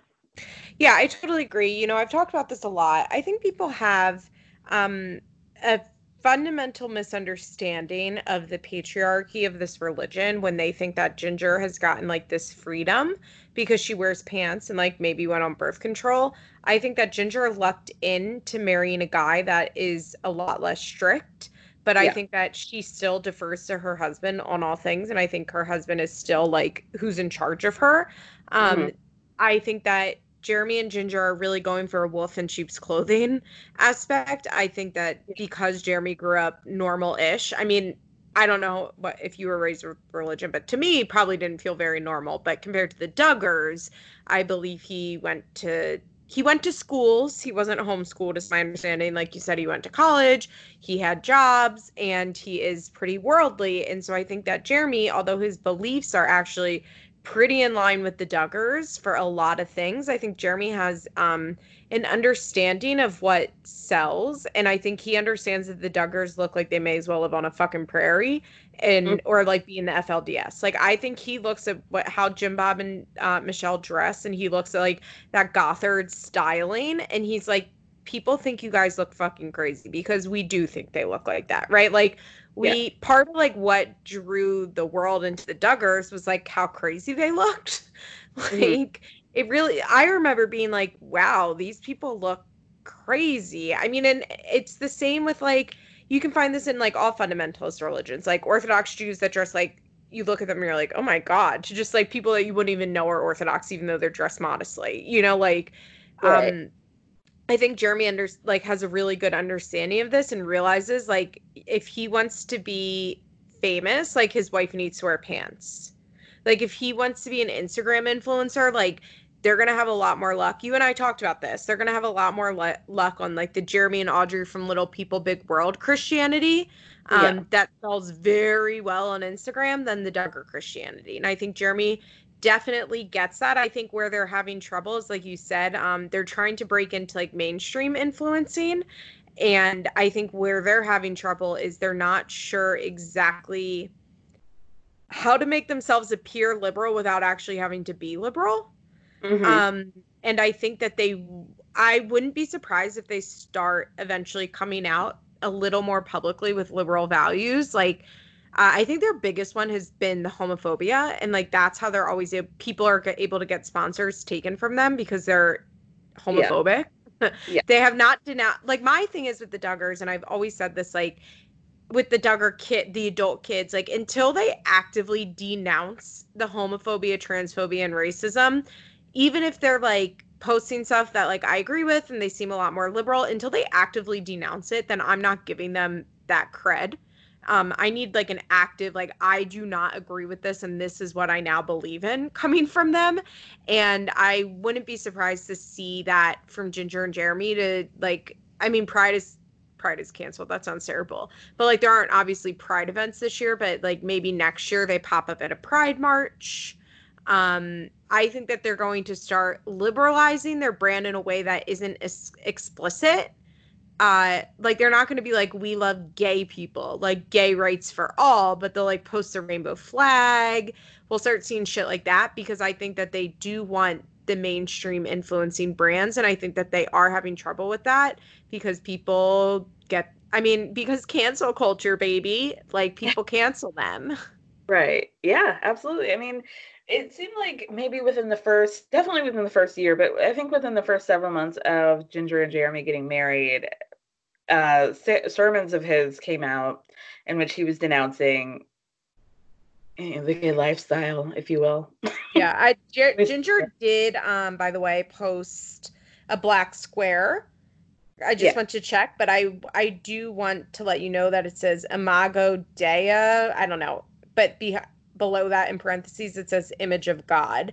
And then her caption was made in the image of god god palms psalms 8 you can tell i don't know anything about the bible. Psalms 8 3 5 whatever. So like she posted it but didn't do any black lives matter mention no no mention of anything. She just made it about god which is this is what i expect to see more of. You know what i mean? Like yeah. god loves everyone type of things. And they're really gonna like pivot to that like love the sin or love the sinner, hate the sin, but with a little better words. yeah. Uh, yeah, a, a, little bit more palatable. Um, I did look up what the thoughts were on birth control. The only people that have said anything have been Derick, who said that I said, We never said that we don't believe in birth control. My parents wait 11 years to have kids, and there's nothing wrong with that. Each Christian family should follow God's leading for their own family regarding when and how many kids they have. Which is interesting. Yeah, Der- well, Derick's family is kind of like Jeremy's. They're pretty mainstream. Yeah. Yeah, I agree. So Jinger and Jeremy just dropped a podcast. It's called The Hope We Hold. Let me tell you what I'll never listen to. The Hope We Hold podcast. I I actually did grow up in a pretty religious family. Um, all of my uncles are, you know, are or were like in the church in some way. Mm. My grandparents were like very heavy in the church. Um, we went to church every weekend, like hours and Oof. hours spent in church. Like, um, but I was listening to like a couple of the little clips, you know, the little swipe up IG story clips, and like I didn't know the words that were coming out of their mouth and like how they made sense. And it was just like such gibberish to me of, you know, well, God says this about this, like this vague verse that kind of goes into, you know, like sovereignty is a pillow that you should lay your head on. And like, I literally did not know what they were talking I was about. gonna say, what does that mean? no idea. Um, but I, I'm interested in seeing like how much how much longer they're going to be in LA. I think this is going to be a more permanent thing. I don't see them ever moving back to Arkansas. No. I think um if not LA, I think they'll go to maybe a Dallas, Texas, maybe Yeah. in Atlanta, Georgia, like a big city but like in the south that still has a religious bent to it. You know what I mean? Like I maybe they'll move out of LA just cuz it's so expensive. They might not be able to afford to live there how they want to live there, but I could see them living in like a big Houston suburb. Well, I think Jeremy wants to lead a mega church. So maybe he'll be in, be in like Colorado City or wherever Colorado Springs. I mean, Colorado City's the FLDS one. Colorado Springs, where all those mega churches are. Like, I can see him being in a big mega church and like outside of a major city. Yeah, I, I agree. Maybe they'll even move to like Orange County or something. Yeah. Yeah. Um, what do you have any other thoughts about them? I think Jinger and Jeremy are interesting because I think it's interesting to watch a couple that um is trying to pivot their brand without alienating any of their old followers. Mm-hmm. I think that's an interest like for me as somebody that cares about stuff like this, I think that's a very interesting angle to watch. Do you know what I like I think it's interesting to watch them like like to post that black square but like make it about God to me is very interesting because like you know that they can't post the black square without making it about God because if they don't they're going to alienate all of their racist fundamentalist followers. And they are very purposeful with wanting to keep their fundamentalist followers who have followed Jinger for so long while and like keeping themselves they're definitely reaching for that like hashtag goals life. And nothing about it feels like goals to me but it's a interesting as opposed to i would say a good comparison is somebody like her sister uh, Jessa, who isn't doing this at all, who her and Ben are still like very fundamentalist and Mhm. aren't trying to be influencers so much. And you can tell if you look at Jinger's versus Jessa's, Jill's a whole different story, but Jana doesn't really count, right? so if you look at like if we just think of the four four oldest girls together, so Jill doesn't count right now, and Jana doesn't really count. But if you look at Jessa versus Jinger, it's very interesting what Jinger and uh, Jeremy are doing. Yeah, I mean their their Jinger's feed anyway is very much like photo shoots, photo shoots. It's got the same filter on it. It's all like very kind of washed out, muted colors, pictures of them holding hands and cuddling and drinking coffee with each other and they're all wearing, you know, cream and whatever shit like light pastels with each other and it, it's very curated what's interesting to me is that jinger has 1.3 million followers jessa has 2.2 million followers which is a significant difference So I think part of the thing is I think people really love Jessa and Ben. Like if I had to pick my favorite couple, like I would pick Jessa and Ben. Even though I know their beliefs are vile, um I find their family to be very real feeling. yeah i agree their their relationship is very interesting to me He because- loves her. He Yeah, he fucking really loves her. He really does. And it it's also interesting to me because they don't seem like they have anything in common except for each other. Like Ben has just always seemed very simple to me. Mhm. And it, felt like Jessa was kind of like tampering herself down a bit, a couple rungs to kind of meet him at his level. Yeah. Um, But, I think that works in their family because I think why they work so well and seem very happy is I think Jessa just gets to be fully in charge and Ben just like lets Jessa do whatever she wants in a way that really works for them. I think Yeah. out of all of them, Jessa got the best match. Jessa has been by far the best match.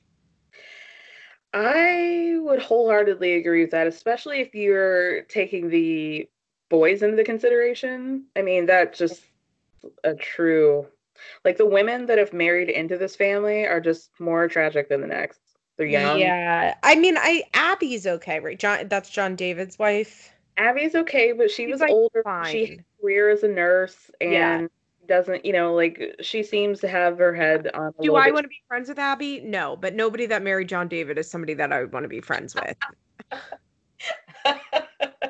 Absolutely not. I, you're right. They're they might be an equal. They're the best match out of the boys. They're for sure. equally yoked. Isn't that what you guys, those Christians say? They're equally yoked. Absolutely. I think that's the funniest phrase in the whole world. Yoked. Um, gosh, when John David announced that he was courting her, he you could see he was so horny for her, like so very horny. And that's what I, the thing that I love about the courting process is that they go from like zero to horny. They stare at each other's well, I think eyes. they, they like train themselves to turn it off. Like I think that like they spend their life being taught and trained to completely turn it off. That when they're allowed to turn it on, it's like no holds barred. Yeah. To the point where I think a lot of people thought that Jessa and Ben had like fucked before they got married because they Well, were just they like love each other and they're horny for each other. Oh my gosh. Um, but yeah, I, I to if I'm gonna be critical of Jessa, she's given her children the worst names. Uh, I like Jane. Isn't Ivy? Is it Ivy Jane or Jane Ivy? Ivy is I yeah. like Ivy. I like that And name. Henry's okay until you But Spurgeon realize- just beats everything. I mean, Spurgeon is just the worst thing that's ever existed. So Spurgeon is a horrific name. Henry's middle name is Wilberforce.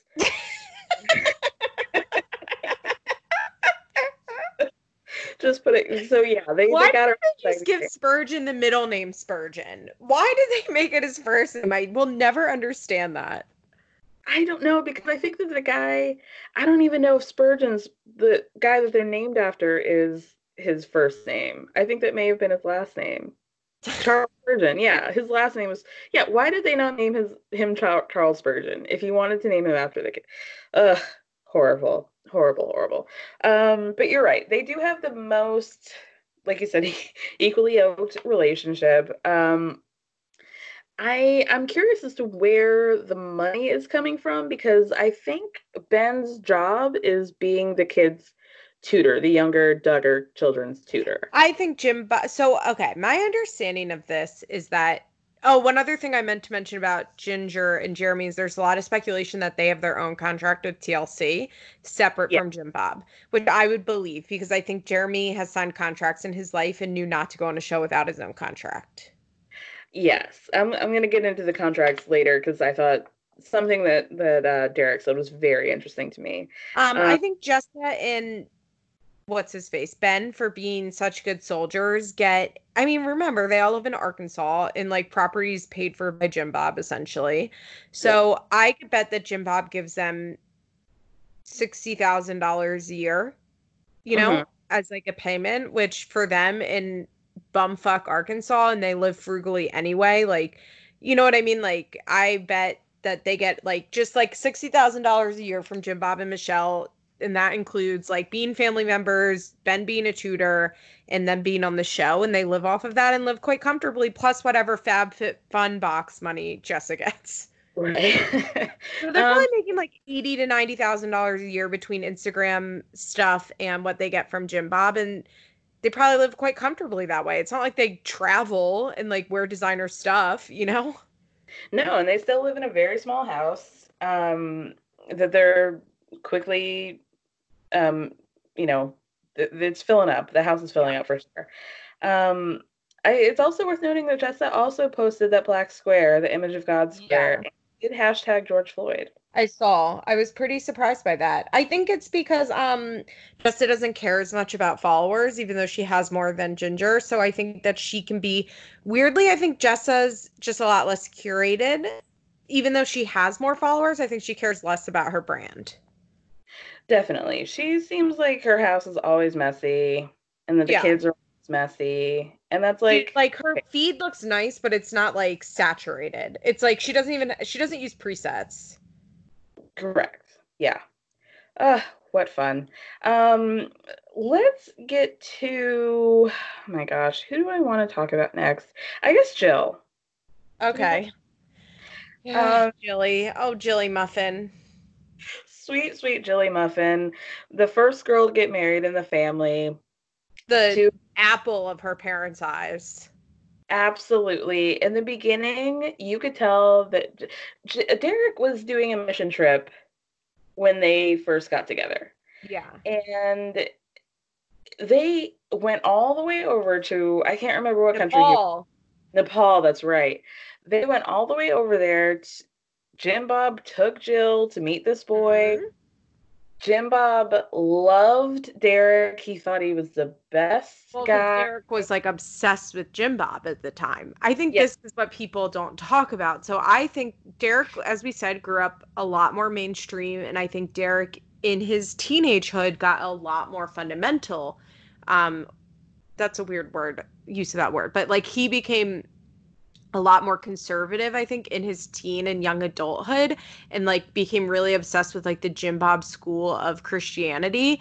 And I Mhm. think that Jim Bob um, wasn't very smart in discerning that like he'll probably walk back from that. Mm-hmm. Uh, I think a lot of people who become extremely religious in their late twe- teens and early 20s usually end up evening out. you know, like they level out a little bit. And I think that Jim Bob didn't take that into account. So I think he loved Derick because Derick was obsessed with him. And I think he loved the fact that Derick was becoming re- more religious. I think he kind of saw it as like Michelle because Michelle became more religious, um, you know, when they were teens. And Yeah. I think what Jim Bob fucked up with was not taking to, into account that Derick did live a worldly life and it would be easy for him to go back to one. And so, yeah, Jim Bob loved him, but I think because he thought Derick was trying to like mold himself into Jim Bob. Yeah, he fed Derick fed his ego. Yeah. And that's sure. really that, that Jim Bob loves. But things took a turn quite quickly. well, not maybe not Well, too quick, but Can I tell you what my theory is? I think that Derick has like a serious opioid problem. Mm-hmm. Or did for a long time because do you remember what Derick used to look like? Then Derick like broke Mm. his jaw around the same time that they were in Ecuador and he got that jaw surgery and suddenly he had lost like all that weight and he had those hollowed in eyes and that gaunt face like he screams opioid face to me. For your listeners that don't know, I am a recovering heroin addict. So when I I mentioned this, I mentioned it out of like like knows like. and eh, when I when after that jaw surgery, like I was like, I think Derick's abusing pills. Like he his face screams of it. Yeah. And here was what I was wondering because there was also that time where they were talking about how he would throw up a lot. Is what's that about? yeah, he's probably sick a lot of the times. Because I actually wouldn't be surprised if he didn't realize, like, oh, whoops, I'm addicted to these pills and like wouldn't take them. And so then he'd get sick and not realize what was going on. Like, there are a lot of people who get addicted to pills and then like have to Google, like, like I've heard people say they like were taking pills for a while and didn't even realize they were addicted and then like Googled like how to tell if I'm addicted to drugs. Right. Yeah. Yeah. I mean, because they said that they went to the doctor quite frequently and the doctors couldn't figure out what the issue was. Um, but that's fair if you're possibly getting pills from one doctor and then not going to the other and they don't really know that your history, I would imagine. Or they wouldn't think that you were addicted to drugs because you're this good Christian boy. And if you're going to the family doctor, like they're probably, it's not going to be in their first instinct to Yeah. think that you're addicted to drugs. Um, but yes, he he used to be he was always always thin, but he went from thin to what's happening here pretty quickly. Yeah, very thin and just like his face. Yeah, it, it didn't look good. Dark circles, the whole thing. So they were in I think it was actually El Salvador that they were in doing their mission trip. Like the first year that they were married, they were living, you know, not well. You could tell that Jill was miserable being there, even though she, they claimed that they kind of like connected on the fact that they both like doing missions and that that was sort of going to be potentially their life's work, was always being out in the field. Which is another conversation we could have about how Christians, but specifically the Duggars, view people out there internationally and how they just view them basically as heathens that they need to be saved Yeah. Yeah. but um yeah, I mean it seemed like the reason why they moved back to Arkansas was because of how miserable Jill was. She was constantly scared. They were living in a, a high crime area. Jill was not loving what was happening. Um, Remember so they- around when Zika was happening? Yeah. Yeah. Yeah. And people are like, "You're pregnant. Why are you going there? Like, what are you doing?" truly, truly awful. I mean, ugh, what a nightmare. But yeah, things really took a turn. I'm not really sure when it happened, but it seemed kind of like Derick would go on Twitter, say things that were uh, problematic. talk about- Beyond, he would bully little Jazz Jennings. Jazz completely talk about how it wasn't right and and how you know basically he didn't believe in transgender people and how disgusting she was. And you know this girl's still a child. So even years now years ago it was like that much worse that she was like a kid that he was bullying. Um they eventually well Derick eventually got kicked off the show TLC made a very strong statement He against- tries to claim that he they quit, and it's like, please, please. TLC made a very clear and strong statement against him and his views, and he was the second person to get kicked off the show, basically. And Jill, I think they tried to integrate her, but then eventually that kind of fizzled out. And Derick's really taken to Twitter in a major way, speaking out against the family, speaking out against the show, speaking about out against um, Jim Bob in particular. He doesn't really ever comment about Michelle. Um, Because I think Michelle's not inconsequential to Derick and TLC and all of that. You know what I mean? Like Michelle, I think is more of like a terror in the home, and that's not what Derick cares about. I, I totally agreed. Um, he's also gone to law school, or he is a law student now. Yeah, I Um, think he must be graduating. I thought he would be graduating this year, but I guess he's graduating next year because there's no talk of him graduating, right? Not that I'm aware of. Yeah, as far as I know, he's still working on that. Um, he has referred to Jill as a victim of abuse um, in terms of the family and Jim Bob specifically. He, they now, Jill goes to therapy. She's talks about Supposedly with a licensed therapist, which makes me feel very happy, but I really hope it's not a pastor that happens to also be a therapist. agreed. And there's a very high likelihood that that is a lot case. of those pastors have like have psychology degrees and are licensed therapists. Yeah, yeah. Um, Derick also makes claims that the visitation to the Duggar house, and this is also what their cousin Amy has said, that the visitation is very limited, that they basically cannot be there unless Jim Bob and Michelle are there so they can monitor what conversations are being had. Um, Wait, Jill posted something on Father's Day. Did you see this? Um, for like people with fathers that they can't talk to or something.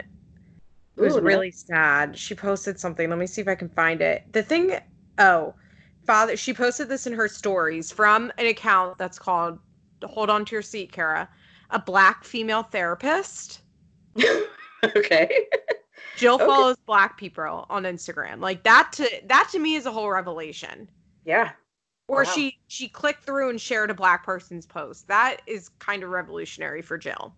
Yeah. Um, so she posted this. It's an image, and it says Father's Day might be difficult if your father was abusive, your father passed away, your father is in prison, your father won't apologize, your father is not active in your life, your father, you're a father who is estranged from your child. mm, your father struggles with addiction. You're a father who lost a child. You wish you knew your father better. Your father won't accept your truth. You're a man who wants to be a father but can't. You aren't able to visit your father because of the pandemic.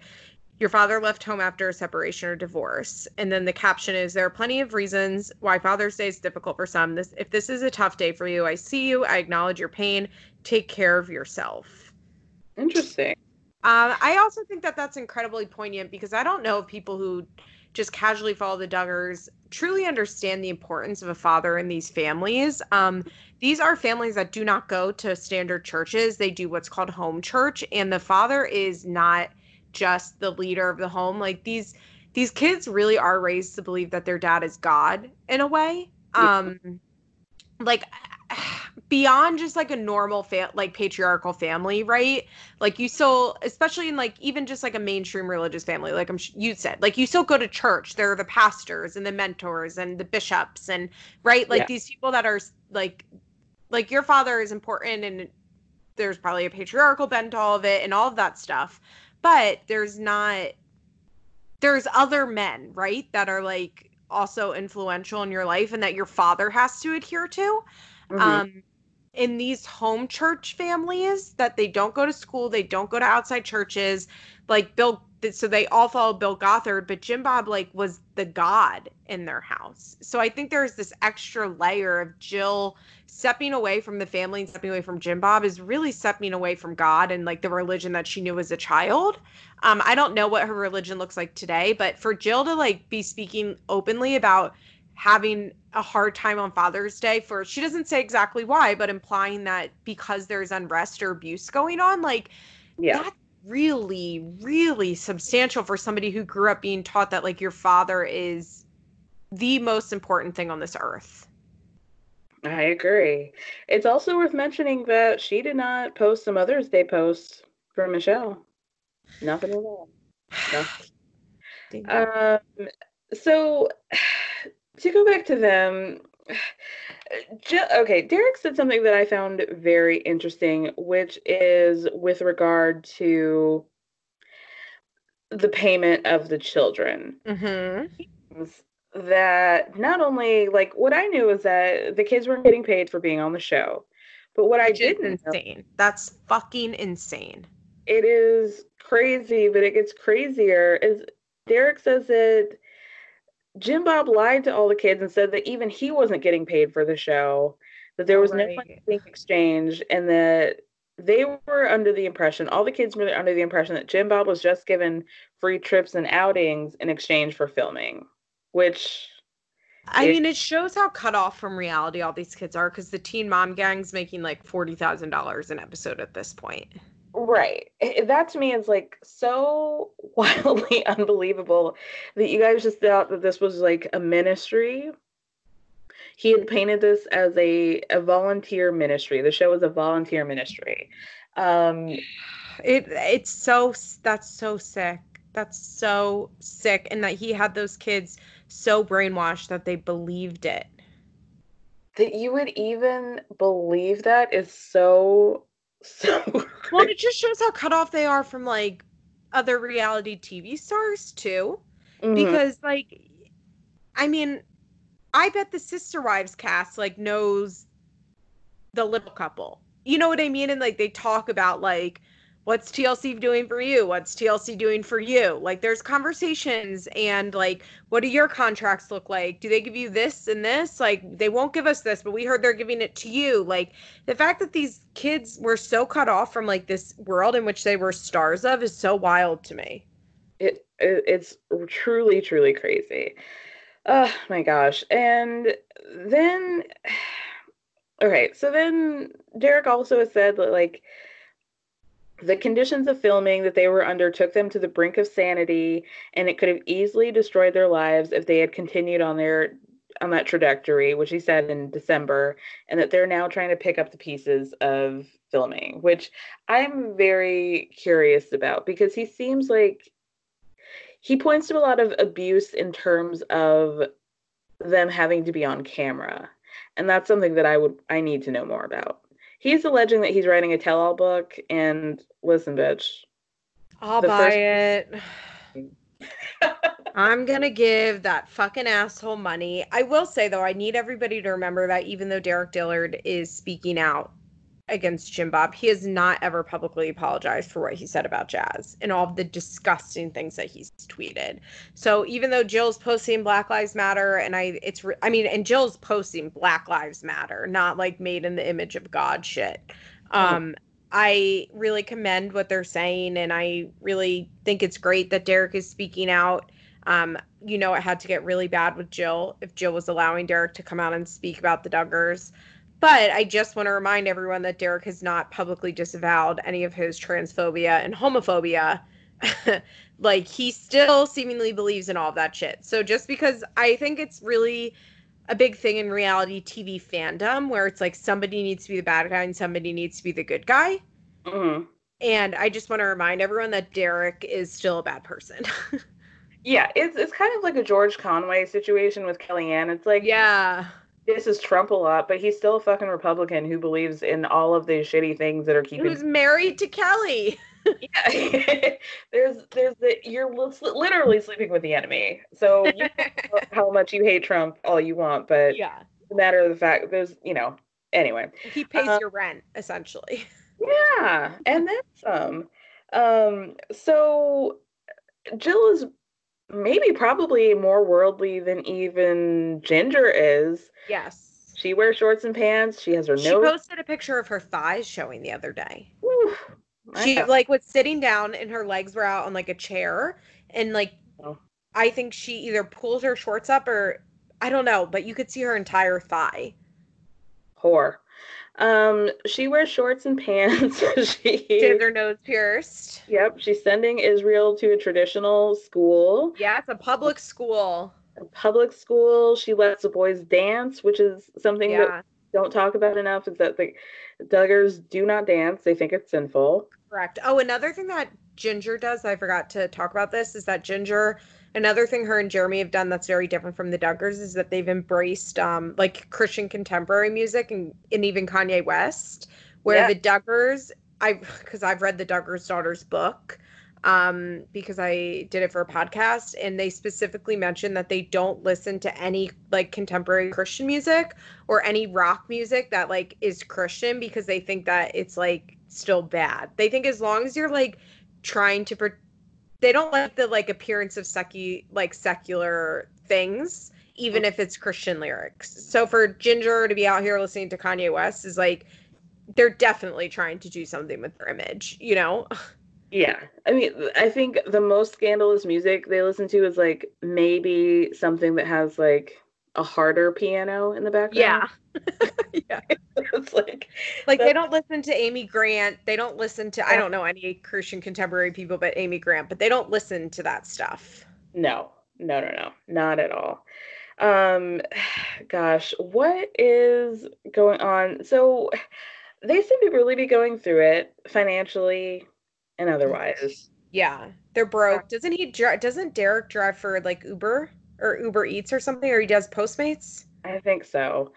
Which, Uh, like, no shame. You know, good for you. Get a fucking job. Like, I'm always telling these reality TV stars, like, if you don't want to be on reality TV, then go get a job. Like, and Derick is, so good for him. Yeah, yeah, exactly. I mean, and and thank God that Jill's getting help, professional. Yeah. I want to know, like, oh God, I want to tell from Jill so bad. I want to know what happened with those deliveries. Like, she had two really traumatic births. That's another thing that we don't talk about with the Duggars. Remember when some of the Duggar girls were calling themselves midwives? they still do. Jana does. Like, you're not a midwife, like, because Arkansas has no regulation and anybody can be a midwife. Like, midwives are nurse practitioners. Like, being a midwife is very hard. Like, you have to go to nursing school. And then I have a friend right now that's, um, she's been working as a nurse for like four or five years and now she's doing like a midwifery program at i won't say the name but like a very good university. And it's like another three years. Like it's not it's a lot. Yeah, it's not just like I've seen all of. I seen- went to eight births and assisted. Exactly, exactly. but Um, jill had those traumatic births. I wonder if she even can have more babies yeah, there were rumors that after her second child, that she had been in the hospital for quite some time, and and that allegedly she may or may not be able to have children anymore, which yeah, yeah. that it's like who fucking knows. But I think Jill has to do I mean, the trauma of being a victim of molestation, the trauma of being raised in a very abusive family, the trauma of being the golden child in an abusive family is its own unique trauma because being the golden child actually isn't good either. You know, like Yep. there's a lot of trauma that comes along with that. Then getting married when you're so long, living abroad, being disconnected, being ch- like I oh I can't imagine. I hope she's seen a real therapist. I really I know Derick says she is, but I hope she's seen an actual real one. I I fully agree. Um, so I kind of want to touch on the boys. Okay, I don't keep up with the boys nearly as much because you you know my rule is like I don't care about men, and anytime I see criticism of it's like, why don't you talk about men the same way you do women online? It's like because I don't follow men, you idiot. Like, That is completely fair. I I will not begrudge you of that feeling. I have similar feelings, but I think they try to like act like their relationships aren't dark when of course they are. yeah, Josiah being, I mean, Josh, we already spoke about. Josiah, I think, is the second one for me because with Lauren, right? he, yeah, he's Yeah. Well, Lauren is her own brand of crazy. Exactly. Lauren is a uh, she's a character. She's a character for sure. Josiah had been courting a girl and then Well, hold was- on. You know. We we should back up that Josiah for many years had the gay rumors and was sent away to alert camp a lot, had his head shaved a lot. There Yep. were a lot of like Josiah's going to conversion camp rumors, which God only know. The thing is, it's like the thing that I hate about that. We know that he went to alert, right? We know he got his head shaved. Alert is like their camp. Jana went to Journey of the Heart like a hundred times, but yeah. um, the thing with the we know they went to these camps, but these kids get sent to these camps for other reasons too. And I just don't love the like he went to conversion camp stuff if we don't actually know just because conversion camp is so traumatic. So the idea of like like it's just a rumor, but I think it is important in talking about Josiah that like this rumor existed or this specul rumor feels too strong. Okay, I feel like rumor is usually based on something. There's been speculation, which is usually based on just thoughts and feelings. Um, there's been speculation about Josiah's like gender or sexuality for a long time. Yes, a long, long time, and still, still, um, yeah, still. um. So he said he had a private Facebook under a pseudonym. Um, he was known as being outwardly defiant, which could be a, a plethora of things. yeah, it could be like, "Mm, no, I don't really like tater tot casserole, so I'm not gonna have any. Right. um, he was dating a girl named Marjorie Jackson. They were courting. He was still a teenager at the time, but this was in 215 2015, the same year that all the stuff came out about Josh, and that ended pretty abruptly. Well, Um, yeah, because you know, courtships are way beyond just the couple courting, right? It's like families agreeing to be associated with one another. And I wouldn't be surprised if they were like, oh, well, we don't want to be associated with the Duggars anymore, her parents. Right. Yeah. Yeah. Um so then he ends up marrying this girl named Lauren in June of 2018. She is very young. Yeah. Very young. I think she was maybe 19 or so when they got married. Um they had a kid pretty quickly, but she also she's from a religious family. Lots of kids, not as many obviously as the Duggars, but six or seven kids. Her dad's a pastor. Um, they're just very interesting to me because it seems like she has no idea, had no idea what she was getting herself into. Um, that she probably didn't know a lot about the family. And there's just like a naivete to her that makes me uncomfortable because Mhm. she has no clue what she's married herself into. I- yeah. She also, you know, I don't know, she's trying really hard to be an Instagram influencer. so hard so so hard the thing that was very dark is that she had a miscarriage her first uh, Baby Asa. Baby asa and she was not Is. yeah not dealing with it in a, a healthy way in my mind She it doesn't seem like people were really a support system to her. She would talk about him in a way that was like just you know, I don't want to begrudge anybody. A lot, miscarriages are very normal, but it just seemed like she just Well, wasn't. I think there's like a couple things. It seems like she kind of branded it as content on her Instagram in a lot of ways. Yeah. Um, which you know is definitely a thing that is uncomfortable. And yeah, I think that she just I think Lauren is just like very desperate to be one of the Duggars and doesn't seem to be fully accepted as one. Yeah, and I wonder why that is. I have no idea. It doesn't seem like she has a close relationship with the girls. No, she's not ever really included in like the girl stuff. Mm-mm. Not in the way that like Anna is, even, which Yeah. is telling. Well, I think the issue is is like Anna came along when the girls were so young. You know what I mean? Like they were still teens and like excited about getting a new sister. And I think now it's just more realistic where it's like, oh, we have so many fucking sisters. Like we don't need a new one. True, true, true. Um, Well, I think also Josiah is not a Jim Bob favorite. no, I mean he he. I, I think it's pretty clear that he was the one who gave him the most trouble, if you want to call it that. Yeah, so I think that that I think that the favorites of um Jim Bob like trickle down to the relationships between the kids. Mm-hmm. Absolutely. Oh my gosh. Um, the other boy relationship that makes me uncomfortable is oh, I think his name is Joseph. Mm-hmm. He has a wife named Kendra. Right. Famously, I think she has a chicken nugget shaped head.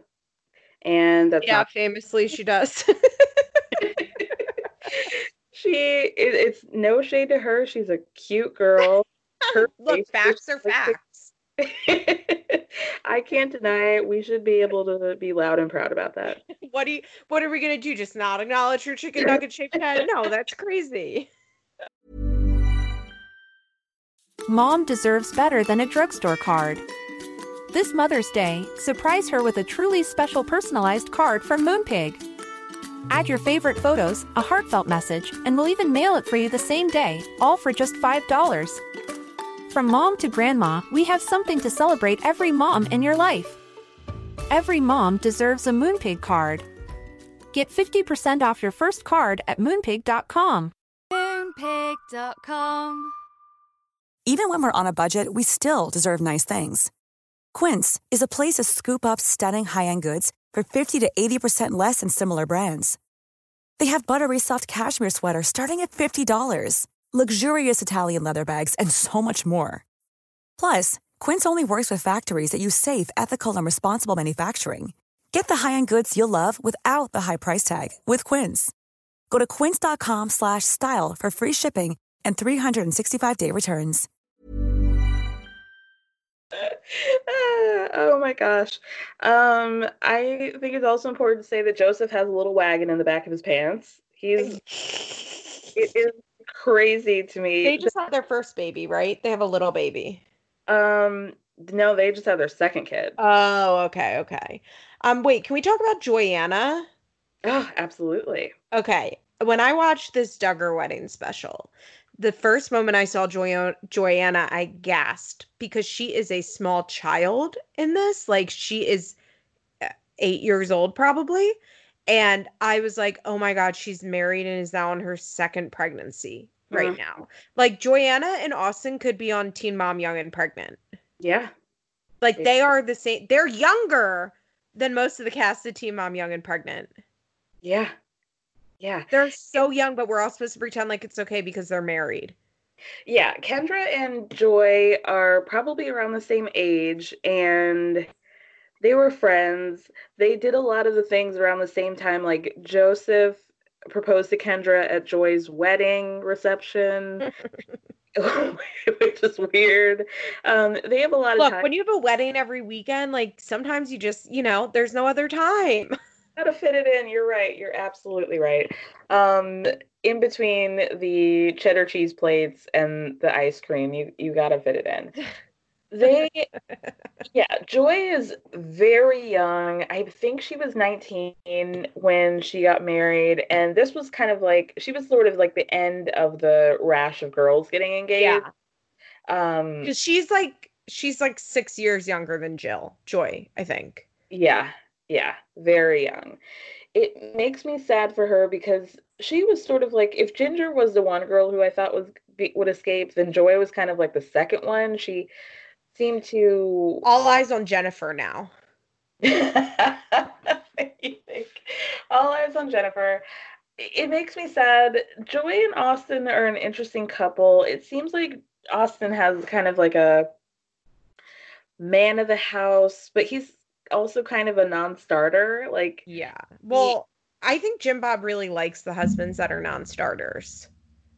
he seems to He likes Ben, he likes Austin. Like I think he likes the husbands that don't have any opinion. I think he begrudges Jeremy um because I think he knows that Jeremy is like aiming for something big and would rather Jeremy be on his good side than his bad side.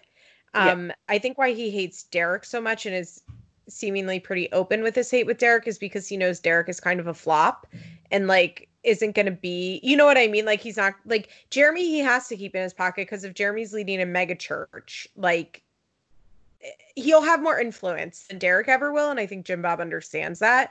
But I think for like Ben and Austin like that are just willing to like go with the flow and live in a Jim Bob owned house and like do whatever Jim Bob tells them to like that's what he likes I, I couldn't agree with you more. Eh, Jeremy has aspirations beyond what makes Jim Bob comfortable.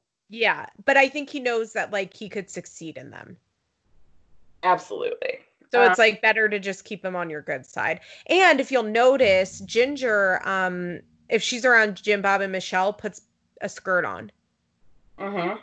So she, I think that they have like a eh, an agreement with Jim Bob and Michelle, you know, and like there's still enough respect there. I think what drove fucking Jim Bob crazy was that Derick and Jill were like, no, we're not doing this, and we're not going to pretend to be doing it. Like, why we're around you.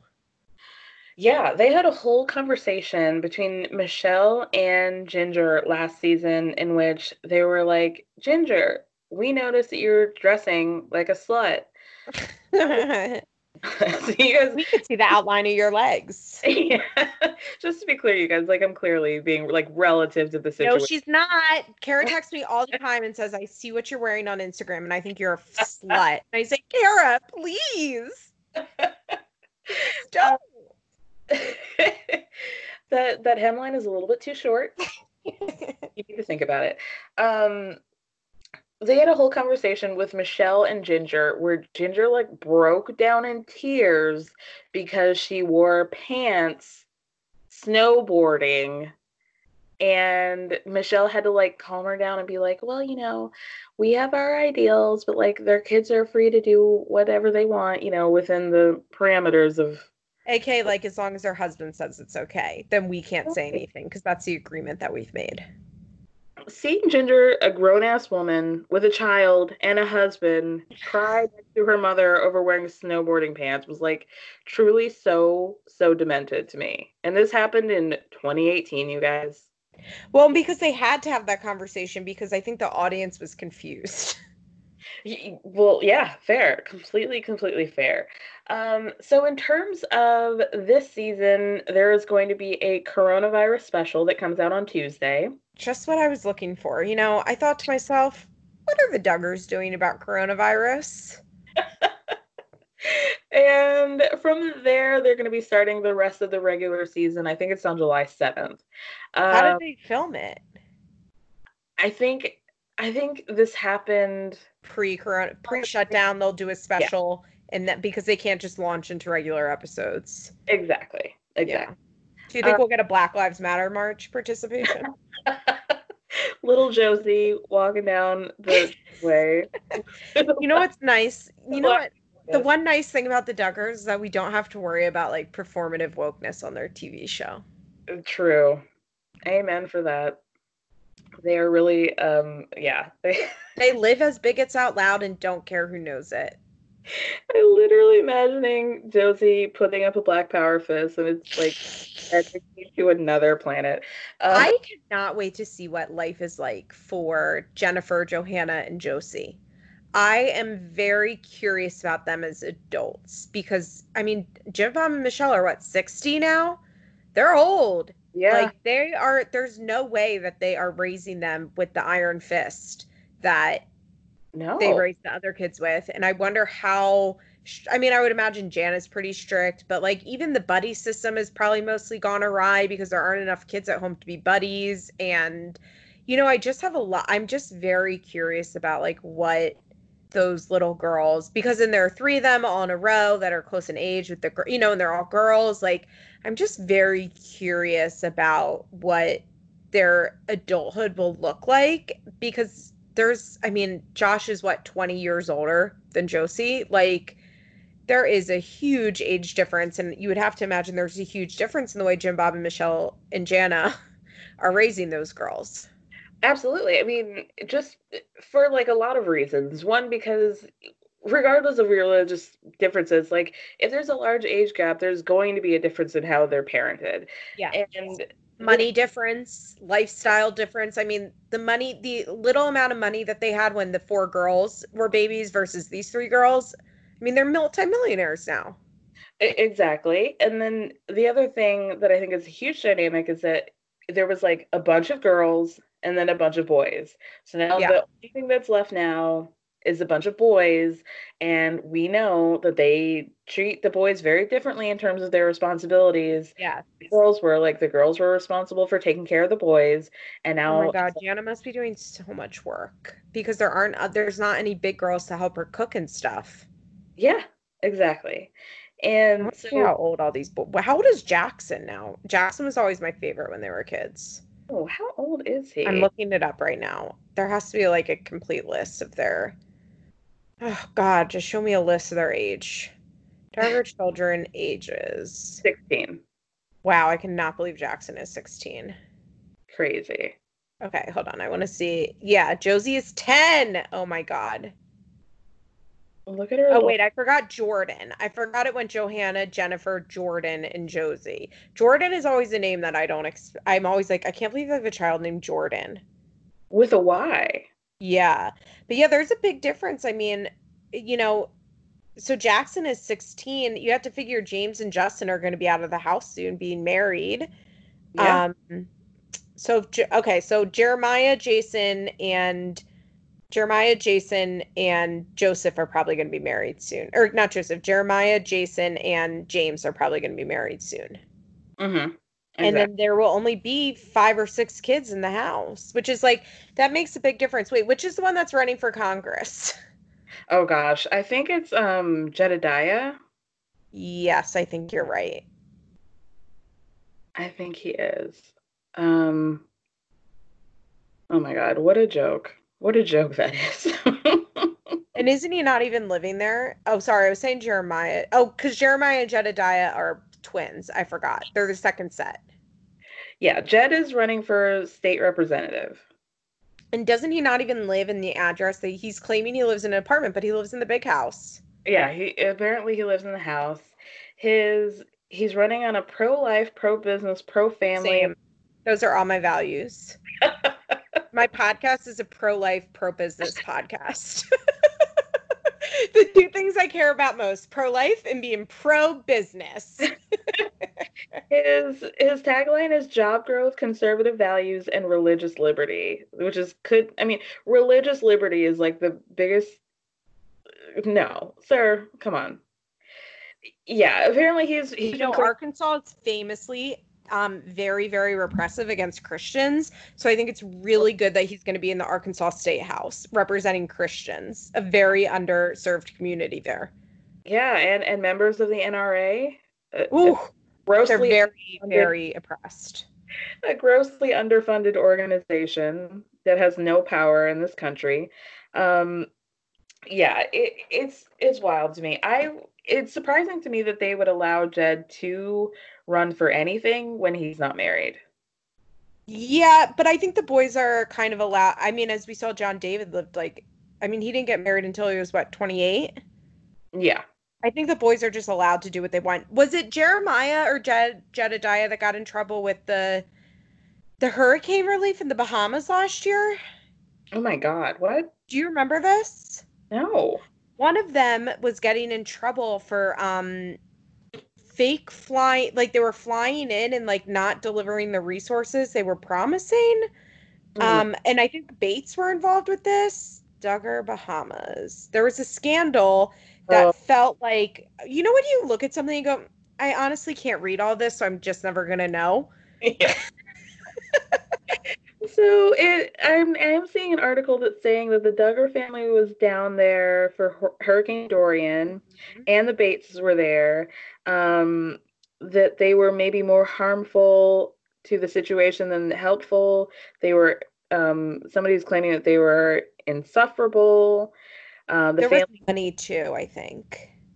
yeah, ca- carrying handguns and commandeering supplies from the staging area. That's what it was.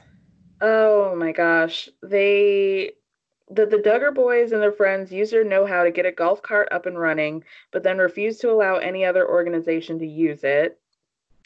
Um, that they managed to get air conditioning functioning in a single building, then later denied access to that building to others, including a 70-year-old woman.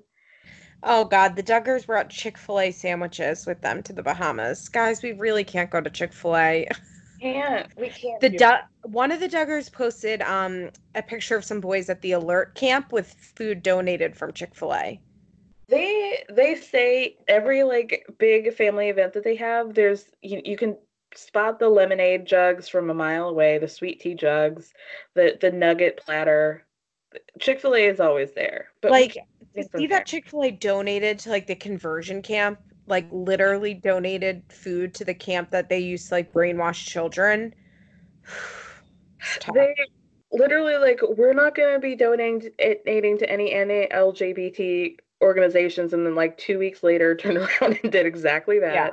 It, I mean, they're really horrific, and you know what? I love Polynesian sauce as much as the next bitch, but you gotta give it up. You gotta give it up. Um, so do you have any final thoughts about the family? You know, no, I just think the family is very interesting and I think they're going to be here forever. I agree. Even though I looked at the Instagram, uh, the the video announcing the next season and the preview for the season, and most of the comments were, "All these people do are get married and breed. Why do we have watch this again? it's the same thing every season is the same. Why are, th- this needs to end? It's so boring. It's not going to end unless it ends on their own terms. I'm just going to tell you guys that right now. No, Jim Bob will be like, I mean, we'll see Jim, Jim Bob's funeral on TV, God willing, one day. One day soon, let's hope. Um, yeah, crazy, crazy. So thank you so much for talking about this. I feel like every time it's like therapeutic, and I get a lot off of my spirit. Good. I mean, it has to go somewhere, you know, where it'll just hold you down. You can't let those Duggars get you down, Kara. And it's been years. It's been years. When I started thinking about this new podcast, they were literally the first thing that I wanted to talk about. So I'm I'm glad be able to talk about it now. Well, Um, thank you for having me on to talk about such an important subject. oh, thank you so much. Tell people where they can find you. Okay, if you like the show Teen Mom, listen to my Teen Mom podcast. It's called Feathers in My Hair. If you want, you can come on over to my Patreon at patreon.com slash Liz Explains. And I do a podcast where I talk about everything pop culture and I just recap random pop culture things. Kara's been on there quite a few times. I talk about things like True Life and MTV's Fat Camp and the Duggars and YouTube, a ton of YouTube and influencer talk. And it's really just like my musings on all things pop culture. And it's so fun to do. And I love it. And if you like everybody's business of mine, you'll probably like Liz Explains It All. I I fully fully agree. You get my endorsement. After I endorse Jed for state state representative, I will be endorsing. Jed to endorse my podcast. oh gosh, we should see if Jeremy will, will um endorse Feathers in My Hair on his cameo. I, I would drop money for that. Ooh, great, great. Good idea. well, thank you so much, Liz. You have a great day. Thanks, Kara. Bye.